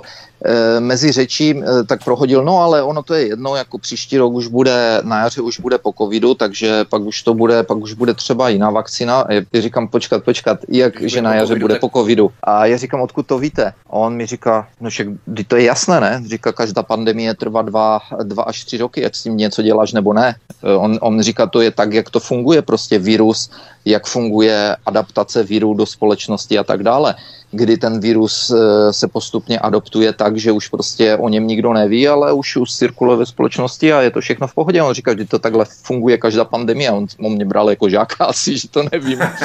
jako jo, že to tak, tak nějak automaticky mi to říkal tak udiveně. A on mi říká, takže příští rok je po pandemii. Ale taky řekl, příští rok bude vyvinuta nová vakcína na úplně nový virus. A hmm. já mu říkám, tak to je zajímavé, protože já jsem něco takového četl od CEO uh, eh, Burley od Pfizeru. Ano, Albert Burla, tomu se potom taky dostaneme k Burlovi. Tak, tak, tak, když řekl něco podobného, takže já jsem tak uvažoval, já jsem si tak říkal, eh, oni už tu vědeckou, tu vyšší společnost těch vědců a doktorů možná připravují na to, že bude další pandemie a v podstatě už se připravují teda pro to ty detenční tábory a tak dále. Oni už mají tu křišťalovou kouli o tom, jak jsme se bavili vlastně eh, o, té, o tom online meetingu e, pořádaném Rockefellerovou nadací, kdy tam byla Madla Albrightovic a ten prezident uh-huh. Světové banky Kim a podobně, který, který řekl, že další a ještě horší virus už je na cestě a že ho můžeme zastavit jedině tím, když budeme schopni sledovat každého člověka na, na světě 24 hodin denně. A k tomu, že potřebujeme in, infrastrukturu a tu infrastrukturu jsme ochotní my, jakožto Kimova firma, Global ano. Infrastructure Partners a firma Madly Albrightové, Stonebridge Group, eh, tak, eh, tak eh, Oni se obětují tyto, pro nás. Tak to pro tyto, nás tyto firmy, ano, tyto firmy budou obětovat své peníze jako Bill Gates a zachrání nás všechny tím, že postaví všude 5G, 6G, 10G, já nevím Jasně. co a, na, a, a, a budou nás prostě sledovat a tím, že nás budou sledovat, tak tím už nikdy ne, ani nezakašleme, ani nedostaneme rimu. Typická total control. Nicméně podívejme se teď do Indie, protože vývoj tam je také velmi zajímavý. Indická advokátní komora IBA zažalovala 25. května tohoto roku 2021 vědeckou pracovnici VHO doktorku Soniu Svaminatanovou a v 71-bodovém spise ji obvinila z toho, že způsobila smrt indických občanů tím, že je uvedla v omyl ohledně Ivermectinu. Odkaz číslo 8 v popise pořadu na Odyssey. O tom se také vůbec nehovoří, ale když nějaký stát zažaluje jednu z hlavních pracovnic VHO, je to skutečně bomba. Nicméně v jaký uvedla doktorka VHO Indii omyl ohledně Ivermectinu? Uh, takže ta žaloba byla podána uh, takzvanou Bar Association, Law Bar Association, nevím, jak by se to přeložilo do, čes, do češtiny, je to ně, něco jako advokátní komora, dá se říct. Mm. Uh, začalo to tímto. Začalo to tímto, že advokátní komora indická podala žalobu, obvinění na tuto doktorku, že způsobila smrt a uh, uh, smrt a úrazy lidem díky tomu, že zakázala používání ivermectinu. Ona, ta doktorka, pokud si dobře pamatuju, to, ne, to nebylo, že by ho zakázala přímo pro Indii, ale ona nějak přes svůj Twitter a přes nějaké další cesty prostě a dobře e, začala ovlivňovat doktory v různých státech v Indii, že nemají to, tady toto používat, že mají používat jinou léčbu a tak dále a tak dále. Co se stalo? Ti doktoři, kteří přestali používat, nebo ty státy v té Indii, že Indie je rozdělená, myslím, že na státy se to jmenuje, e, ty, ty státy, e, které to přestali používat, ten ivermectin, za, jim začala narůstat e, čísla covidu. E, posluchači možná budou vědět, ivermectin se používá používal od jak živa eh, v jižních zemích, používal se v Africe, říkalo se tomu jako Sunday drug, nedělní, nedělní prášek, že v, co jsem slyšel, tak v Africe, když vám bylo nějak šoufl, tak jste si dali tabletku jako jednou týdně, tady to ivermectinu a to bylo jako... Ekvivalent, an... ekvivalent našeho paralenu. Eh, je to možné, je to možné, ono je to jako antivirum, antiparazity, eh, nějaké, teď nevím, jestli protivirové nebo protiparazitické, něco takového. A e, takže, e, takže e, ona, tato doktorka, nevím, myslím, že potom, až byla na ní dána žaloba, tady tato hlavní chief scientist e, toho světového zdravotnického, světové zdravotnické organizace, tak tento Twitter stáhla, tento příspěvek stáhla z Twitteru, nicméně oni potom řekli ti advokáti, no tak to už bohužel je pozdě. E, a my to máme, my to máme doložené, to, co jste udělala, to, co jste, to, co jste způsobila tady tímto, tak je jasně prokázáno, protože ti doktoři, kde se jim začaly zvyšovat čísla covidu, tak v některých těch státech e, s hruzou zjistili, že to může být asi tímto, že přestali, že začali vysazovat e, že začali vysazovat ivermectin, začali ho zavadět znovu a čísla začaly jít dolů zase, ano. Já tady ocituju stručně. Například v bodě 56 této žaloby se uvádí, že váš zavádějící tweet z 10.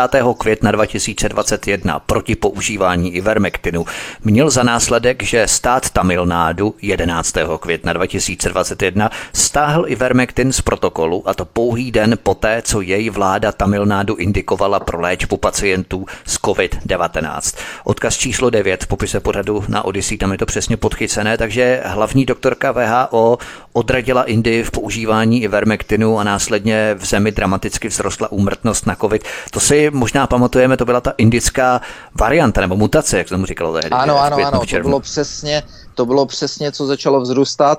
Mimo jiné jsem slyšel rozhovor teď s těmito advokáty, protože já jsem uh, přišel přes, uh, přes několik rozhovorů s nima a e, oni, co dělají teď v této době, tak jdou přímo pro, po Billu Gatesovi, podali přímo obvinění na, proti Bill Gatesi, e, Faucimu, proti řediteli světo, proti Ted, e, Herbeusovi, že?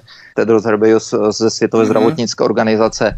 Proti všem těmto lidem se chystají žaloby u nich a ta jedna z těch advokátek říkala, že to je možná zmíněno i v tom odkaze, který si tam dal, že e, trestní sazby za to, co způsobili, jsou až trest smrti. A že tam je, ona to vysvětlovala, že když způsobíš umrtí více než, myslím, pět lidí, umyslné umrtí nebo něco, tak dostáváš automaticky trest smrti e, v Indii. Vůbec se s tebou nikdo nebaví. Takže oni říkali, že jdou po všech těchto lidech e, ve svých obžalobách a teď nevím, jestli už je dávali, nebo teprve se chystají na to, teprve je dávat budou. A tady bych ještě zmínil uh, jednu zajímavost, v souvislosti s tím, jak jsme mluvili o manipulacích médií. Dívám se na televizní zprávy, což dělám velice, velice výjimečně, ale dívám se tady na televizní zprávy. A používání ivermectinu v Africe je známé, že právě proto Afrika nemá velké, nebo právě proto.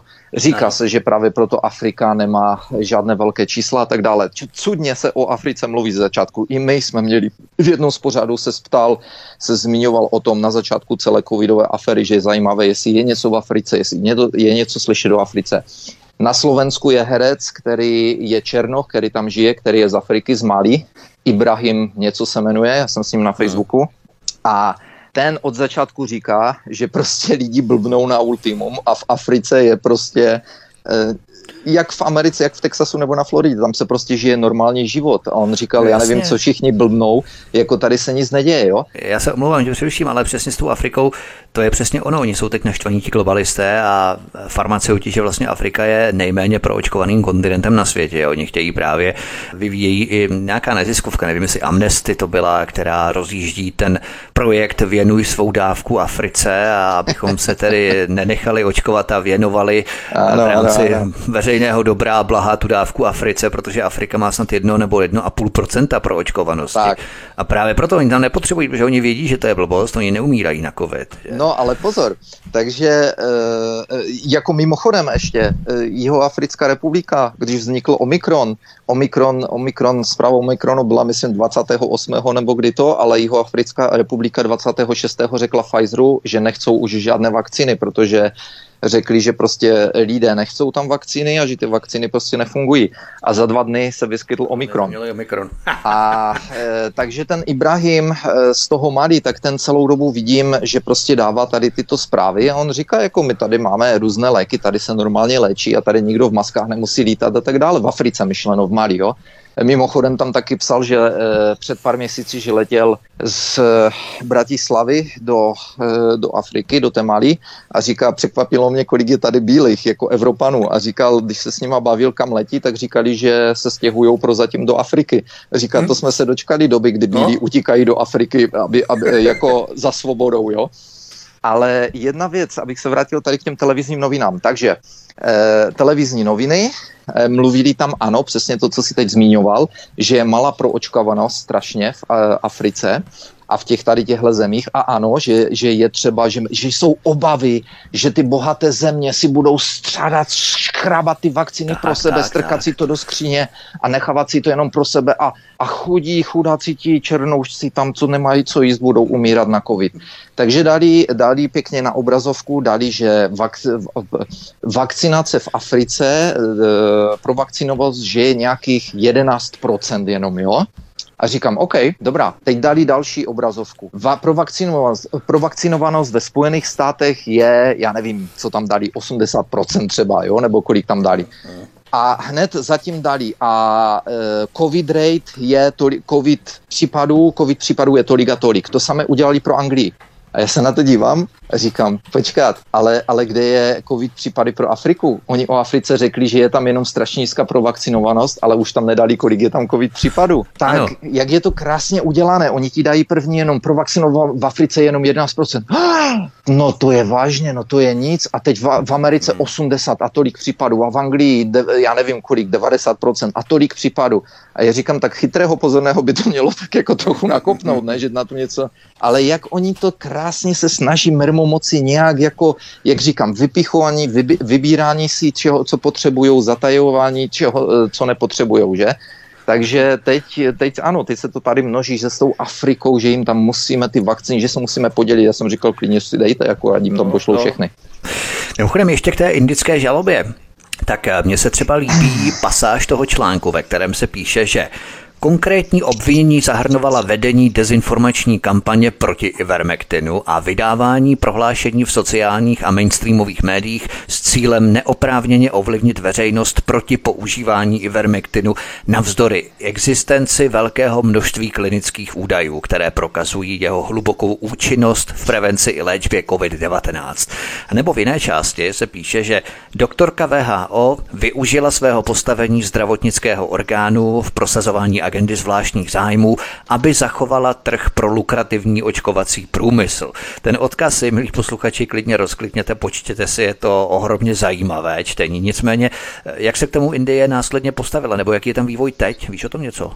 Eh, no, jak říkám, jediné, jak jsem zmiňoval, jediné, co vím, je, že připravují další a další uh, ti advokáti, že připravují, další a další žaloby. Po, pokud vím, pokud si pamatuju, tak říkala ta advokátka, že uh, spoustě jakoby lékařům, kteří jsou, uh, kteří, uh, takzvaným, já nevím, kteří odpovídají za zdraví, zdravo, zdraví v těch jednotlivých státech, takže se rozsvítilo, že spolupracují, ale e, říkali ti advokáti, že jdou i právě po těch místních jejich vládách a podobně, protože zjistili, jak, je, jak rozsáhla je tam korupce, jak rozsáhle je tam napojení na organizace e, spojené s Gatesem, takže tam to vypadá, že se schyluje k opravdu jako velkému a tvrdému boji. A já bych ještě zmínil uh, Eh, to, co si teď zmiňoval před chvílí eh, o tom Ivermectinu, tam je vždycky, tam je vždy, nebo můžeme slyšet vždy, že to je neoprávněné, ne, ne, neoprávněné, nepro, že na to nejsou dělané žádné výzkumy, že nikdo nemůže říct, že Ivermectin funguje a že to je pro koně a pro zvířata. Jo, jo, to, to je tady Oni tam strašně... citují docela nějaké případy v rámci New Yorkských nemocnic, kdy bylo pacientům, kteří byli v kómatu už podaný Ivermectin a oni se probudili, přežili to, uzdravili se a tak dále. To znamená, ty výzkumy tady jsou akorát, že jsou taky zatajované, ale no, pokračuj pro mě, jsem mě To jsem chtěl říct právě, že těch výzkumů je víc než dost. Těch výzkumů, těch studií, oficiálních studií, ne, jakoby v oficiálních zdrojích je víc než dost a je to úplně to samé, co říkám od začátku o vitaminech a o zinku. A ty studie, kdy ty studie na vše, a to je to, co říká i ten Peter McCullough a říkají to všichni, všechny informace máme, všechny studie máme, máme věci, kterými můžeme léčit ten COVID, to je to, co od začátku říkali i ti American Frontline Doctors, když mluvili na schodech toho uh, amerického kapitolu, když tam minulý rok, když říkali, my víme, jak léčit tady tyto nemoci, to není nic jiného, než je to jako těžký, za, třeba e, kombinace těžkého zápalu plíců plus e, plíc e, s tím a tím a tím. Oni říkali, my všechny ty kroky umíme, umíme léčit. Tady, jako tady není absolutně žádný důvod k nějaké panice nebo, nebo nechávat lidi doma bez jakékoliv pomoci, jako co se děje. A já jsem přišel na jednu věc. Ohledně těch studií. Takže oni vám řeknou, že nejsou studie na Ivermectin, přitom jsou. Oficiálně na oficiálních jsou. Mě vždycky nadzvedne, když mi někdo řekne tady I'm following the science, we have to follow the science, eh, že musíme nasledovat vědu. A tak se každého zeptám. Pr- moje jediná, moje první a jediná otázka, a u toho to skončí, je, o, e, ty následuješ vědu? Jo, jo, Aha, a co je to PubMed? Ha? Na tebe hledí. PubMed je, o tom to jsme několikrát zmiňovali, je uh, National Library of Health, je to nejoficiálnější zdroj uh, knihovna všech oficiálních výzkumů, kde doktoři jdou. PubMed je prostě, je prostě Bible medicíny, bych tak mhm. řekl. Bible výzkumu, jo? Takže když ti řekne nějaký tady poblblo, v Americe nebo v Kanadě, že uh, we follow the science, tak jim vždycky řeknu, tak se nesmíte dívat na ty vaše televangelist, na ty, to, to jsou ti, co v neděli uh, v televizi tady mluví z těch kostelů a tak dále, jo. Ale říkám, ale nesmíte sledovat, to znamená takové různé fauči a podobně, ale možná, že je čas, abyste se opravdu začali o něco zajímat. A o tu vědu třeba. O tu vědu no. třeba. A tak jim, řeknu, tak jim řeknu třeba takovou perličku vždycky. Slyšeli jste Fauciho nebo kohokoliv z politiků od začátku říkat, prosím vás, berte si vitamin D, který je dokázáno taky, že už eh, funguje na snižování umrtnosti u COVID-19 bez jakýchkoliv, eh, je to, jsou to oficiální studie, které už jsou udělané od začátku covidu, ale hlavně eh, řekl vám někdy Fauci nebo někdo z politiků o zinku, to mě to u každého vidím, samozřejmě, že ne. Nikdo nic takového neřekl, ale říkám, protože to je velice zajímavé. Ono totiž uh, National Institute of Health, což je Národní ústav zdraví, pod který spadá NI, uh, ten pro infekční nemoci toho, uh, čemu šefuje Fauci, Takže ten samotný Institute of Health dělal před dávnými lety výzkum ohledně zinku. A já jsem tu studii viděl, můžete si to, může si to každý najít na jejich webových stránkách. Tam je jednoznačně napsáno nedostatek zinku a nízké úroveň, nízká úroveň zinku v těle signif, uh, significantly, drasticky významně. významně snižuje účinnost imunitního systému. Mm-hmm. Proč pak to Fauci nezmínil? Že by nevěděl o studii jeho vlastního největší vědec, který se teď vydává za pána Boha, za vědeckého pána Boha, který řekl v televizi, že když utočíte na mě, tak neutočíte na mě, utočíte na vědu. To přímo řekl. On se vydal za mesiáše vědy, on se vydal za mhm, pána mhm. boha vědy. Ale že by nevěděl o téhle studii zinku, že zinek snižuje, e, snižuje imunitní funkci imunitního systému. Proč vám to neřekl od začátku? Proč od začátku neříkají politici minulý rok, když proč nezačali říkat, prosím vás, berte si vitamin D, C pod, i, i pod e, jako kontrolou doktora, ať vám doktor řekne, ať se nepředávkujete třeba Dčkem nebo něco podobného, jo? E, berte si zinek, e, proč to neřekli doktorům? Proč? Proč pak? Studie jsou, no to je právě je.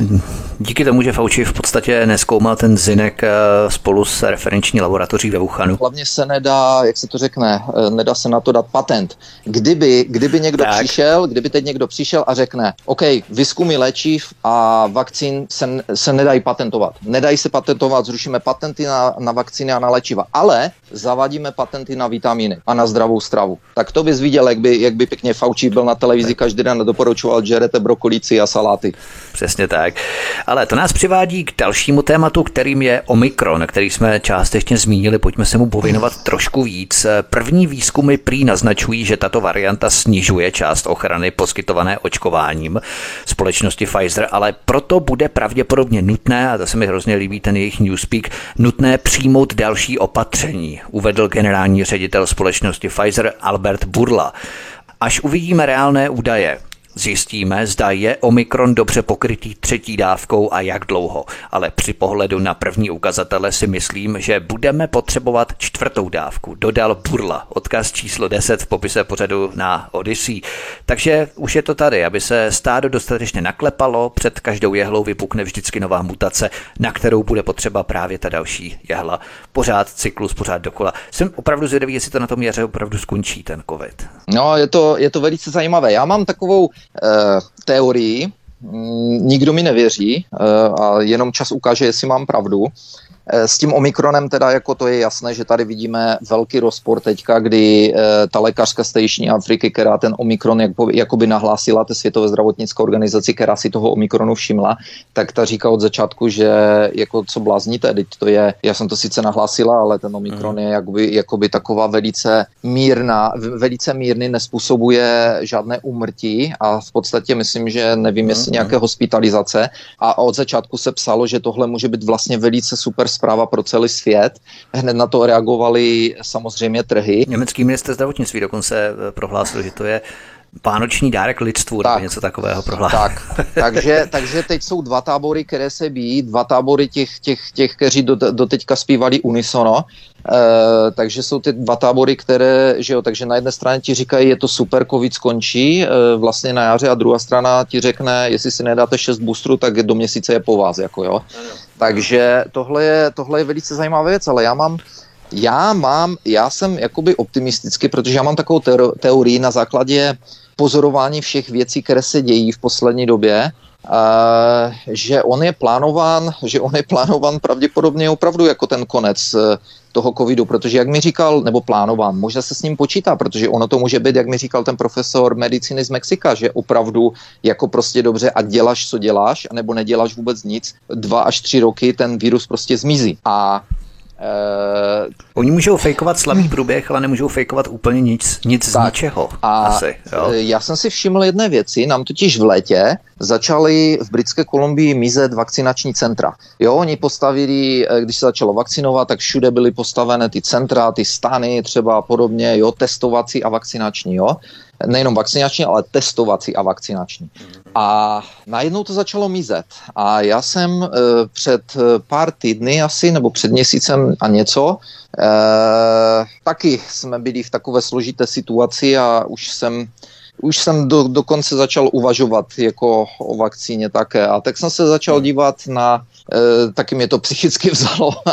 a už jsem, e, díval jsem se na vakcinační centra. A já jsem zjistil, že jich je většina pryč. A u těch, co jsou ještě otevřené, tak bylo napsáno, zavírá se na konci října, zavírá se na konci listopadu. A já se na to dívám, říkám, počkat, počkat. Oni teď straší, kdo je bude no, dávat, kdo bude dávat ty boostry, protože ty boostry takzvané se musí dávat všem ty třetí dávky a tak dále, Pri, jako jo. Já jsem říkal, to mi je nějaké divné tady toto. Pak jsem si, pak jsem debatoval ještě s kolegou s jedním věcem a já mu říkám, eh, tak jsme se bavili, já mu říkám, pamatuješ si na to, co jsem ti říkal, že se končí eh, s PCR testem na konci roku, že americké laboratoře dostali od CDC ten pamflet a my jsme, se, my jsme to zmiňovali v jednom z našich pořadů, ano. že koncem roku se končí s PCR testem, na kterémž to stojí celá pandemie, hmm. nebyt PCR testu, tak není pandemie. Takže e, já říkám, to mi je nějaké divné. Potom se dívám na další věci.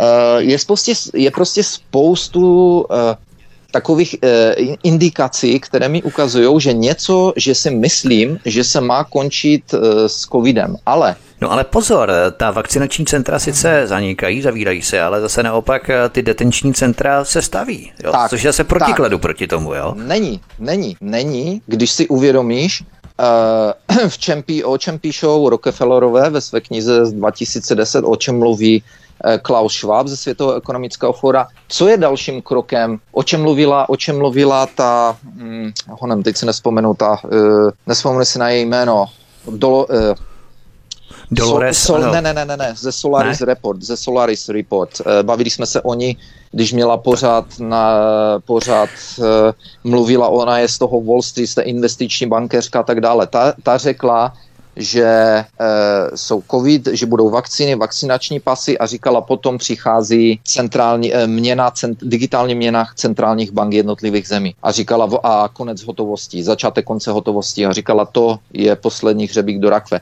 Já jsem přesvědčen, že nastává další krok příští rok. E, detenční centra dávají možnost, protože detenční centra budou se používat za, e, si myslím, to je moje divoká teorie, Eh, až zavedou všechny trasovací aplikace, až budeme všichni trasováni následně, tak potom z jakéhokoliv tě zavřou do detenčního centra.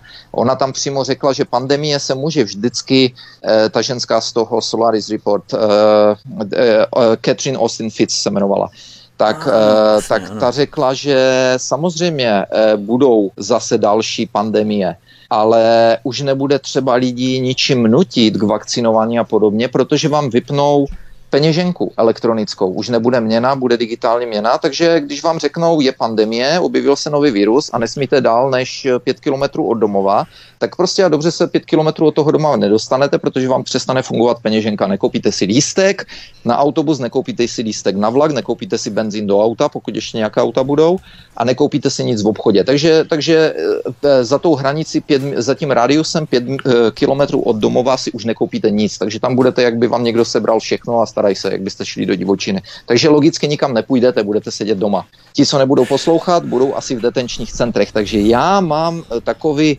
já si myslím, že má příští rok nachaz, eh, eh, jít docházet k dalšímu kroku, ale taktež si myslím, že k němu nedojde. Já si myslím, že tohle se hroutí. Jak jsem, jak jsem zmiňoval, eh, Rainer Fulmiš oznámil, že 9. listopadu začíná první soud v Německu proti RT-PCR testu. Eh, nevím, nepřipadá mi to, že to byl jako on, že to dělá přímo ten soud. Myslím, že to dělá někdo jiný. Říkal, že to je první ze dvou soudů, které tento podzim budou začínat v Německu a říkal, že spoustu dalších eh, soudů bude začínat po světě eh, v různých dalších zemích. Takže já si myslím, že teď bude na po novém roce bude nastavat tvrdý boj. Hmm.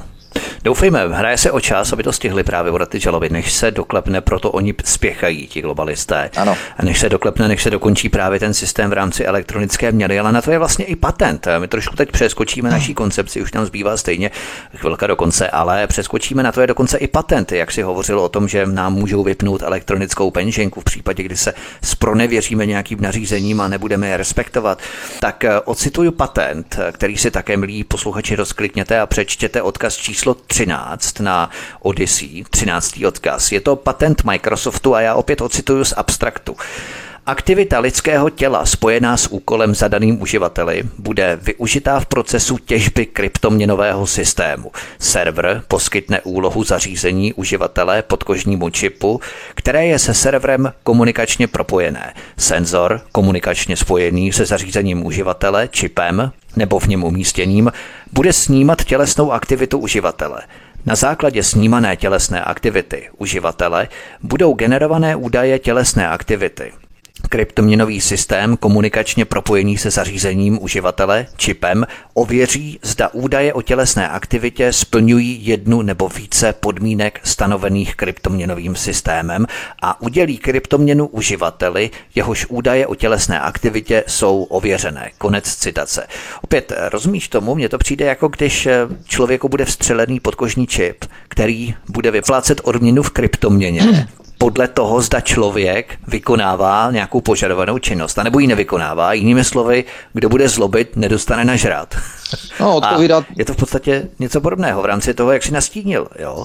Odpovídá to tomu, co o čem, e, před čím varovala Catherine Austin Fitz, co jsme ji teď zmiňovali e, před elektronickou měnou, před vypínáním všech. Odpovídá to tomu v podstatě, když si uvědomíte těm teoriím o podmíněném příjmu, e, krach ekonomii, to, co jsem zmiňoval u Rockefelleru v roce 2010 té knize a Světové, zdravot, Světové ekonomické fórum, psychopata Švába eh, eh, nacvičovali přece eh, pád ekonomie, pád světové ekonomie, který se bude dát zachránit jedině tím, svět se zachrání jedině tím, že se nastolí okamžitě digitální měna. Na to dělali už testy, tak jak cvičení, tak jako dělali pár měsíců před covidem ono cvičení Event 201, že? Event, event 201 a podobně, kde nacvičovali pandemii, tak tak samo se nacvičuje, nacvičoval pád globálních ekonomií. Takže tohle všechno v podstatě jakoby zapadá do těch jejich teorií, které oni mají naplánovány, eh, že jo, čipy samozřejmě, konspirační teorie, ha, ha, ha, ha. No ale tady sám čteš, že v podstatě jsou dělané patenty na electronic, myslím, jak to tam bylo, electronic devices nebo něco podobného? Elektronické zařízení. Zařízení, no, ano, tak. ano, elektronické zařízení, které, ale eh, já jsem se tam dočetl v bodě 23, že jsou to elektronické zařízení, které bude ten subjekt nosit na sobě.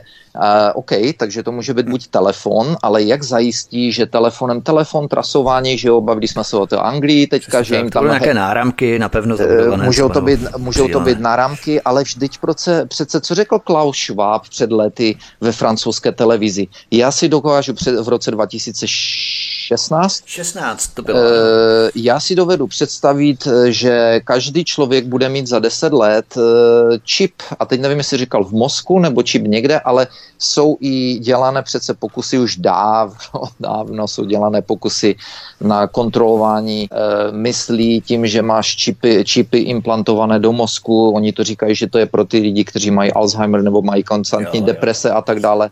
Já jsem ještě neviděl žádný výzkum, který vyšel z vojenské, to všechno je zkoumáno vojenskými e, na vojenské úrovni první, že? E, doktor Martin, David Martin, kterého jsme tady také zmiňovali minule, vlastně se zabývá tímto, se zabývá tím, že převádí technologie z vojenského výzkumu do civilního využití eh, zkoumá patenty a tak dále, takže všechno je napřed zkoumáno na úrovních armády a armády to zkoumají určitě proto, aby se nám nikdy nic hmm. nestalo, že jo.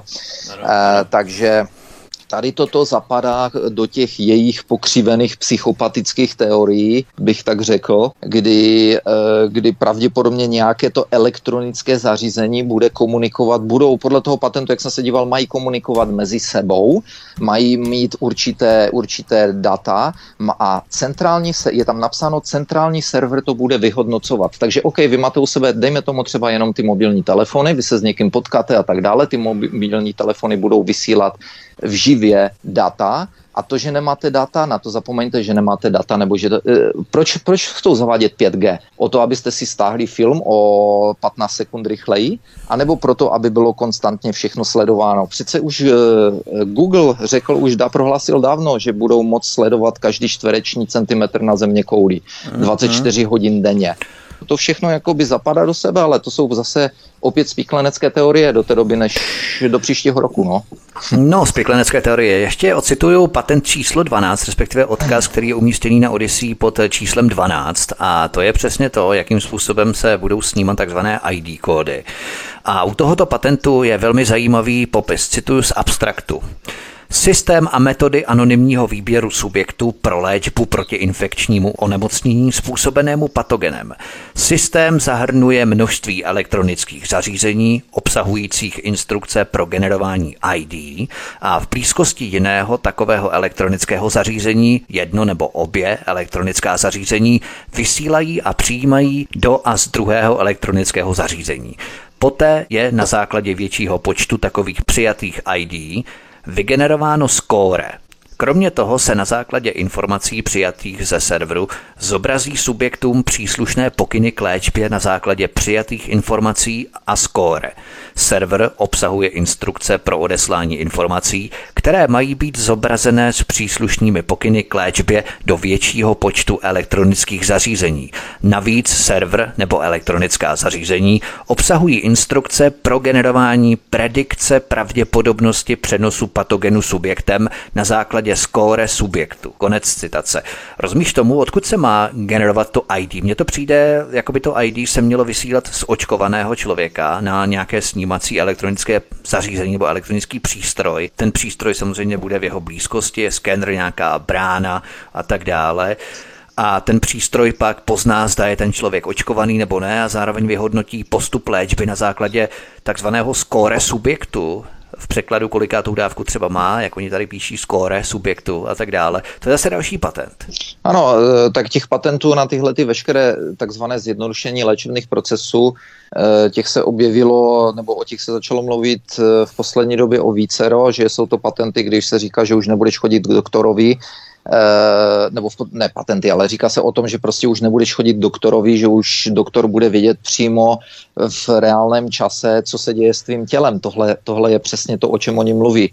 Uh, že vlastně doktor uvidí, a máš horečku, o, začal si kašlat a tohle se ukázalo a teď počkej, počkej a ty se ochomitnul okolo něho, kdo má variantu Z3854 a honem s tebou, šup s tebou do karantény a, a tři boostry, jo, tři injekce, takže tohle, je, tohle je absolutně bezchybné, tohle je absolutní patent na, na neustálý nekonečný příběh, až, dokon, až dokud lid, lidstvo neuví, nevymře, asi bych tak řekl.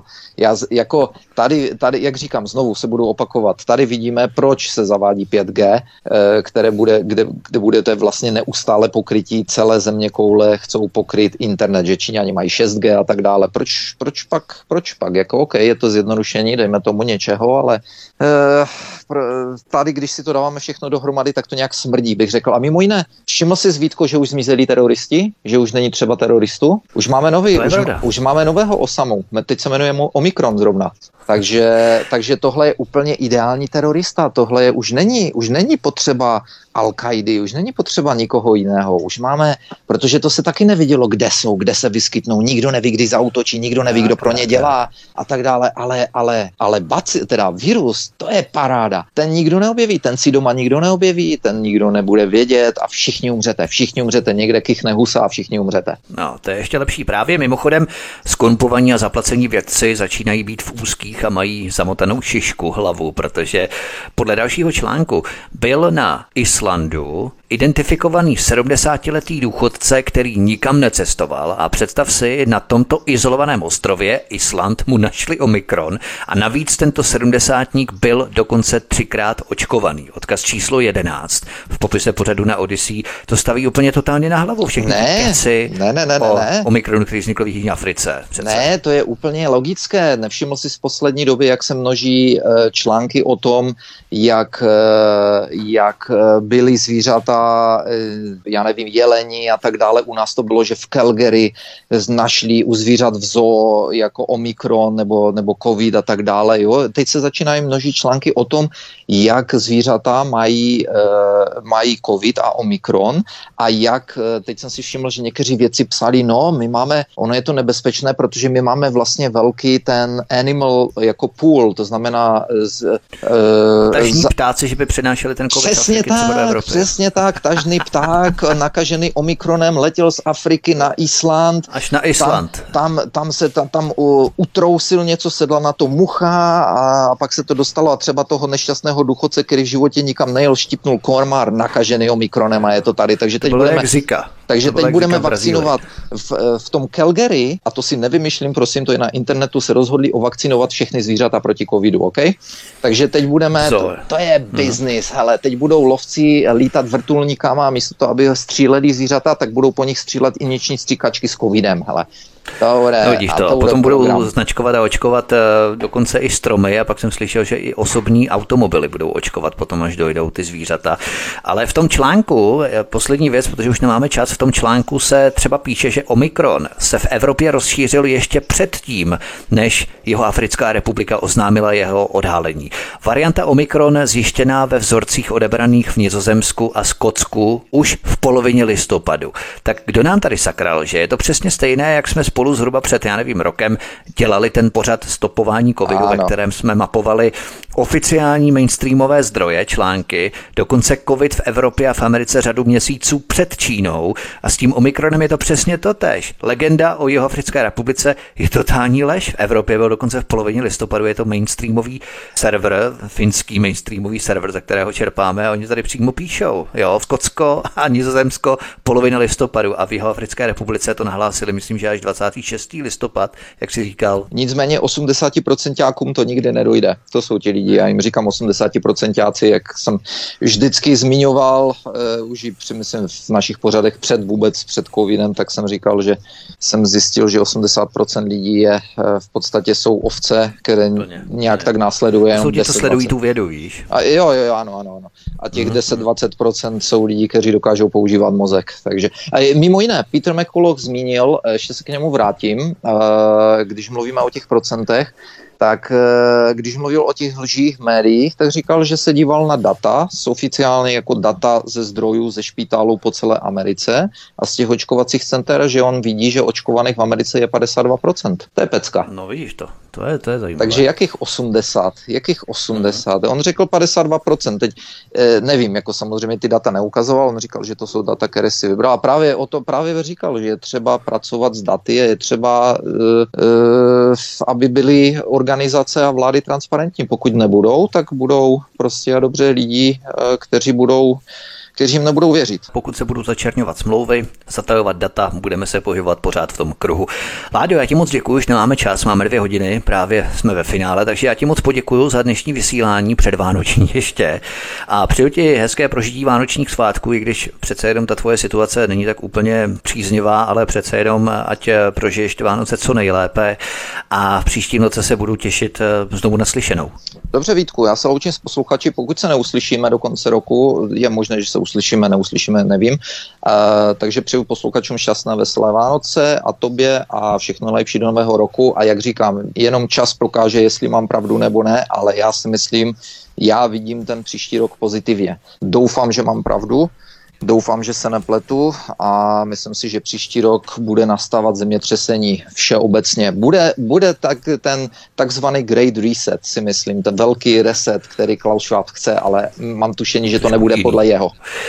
Tento i ostatní pořady si, milí posluchači, stáhněte buď na našem mateřském webu svobodného vysílače, nebo prosím naštivte náš nový zbrusunový web svtv.cz, tam máte odkazy přímo na kanály Odyssey a tady můžete také poslouchat naše pořady svtv.cz a budeme také rádi, když přímo na kanále Odyssey kliknete na tlačítko zaregistrovat, tady se zaregistrujete a potom na kanále Studia Tapin Radio na kanále Odyssey kliknete na tlačítko sledovat, respektive sledovat tento kanál a potom i zvoneček. Upozornění, abyste nezmeškali i další pořady, které pro vás chystáme tady u nás na svobodném vysílači.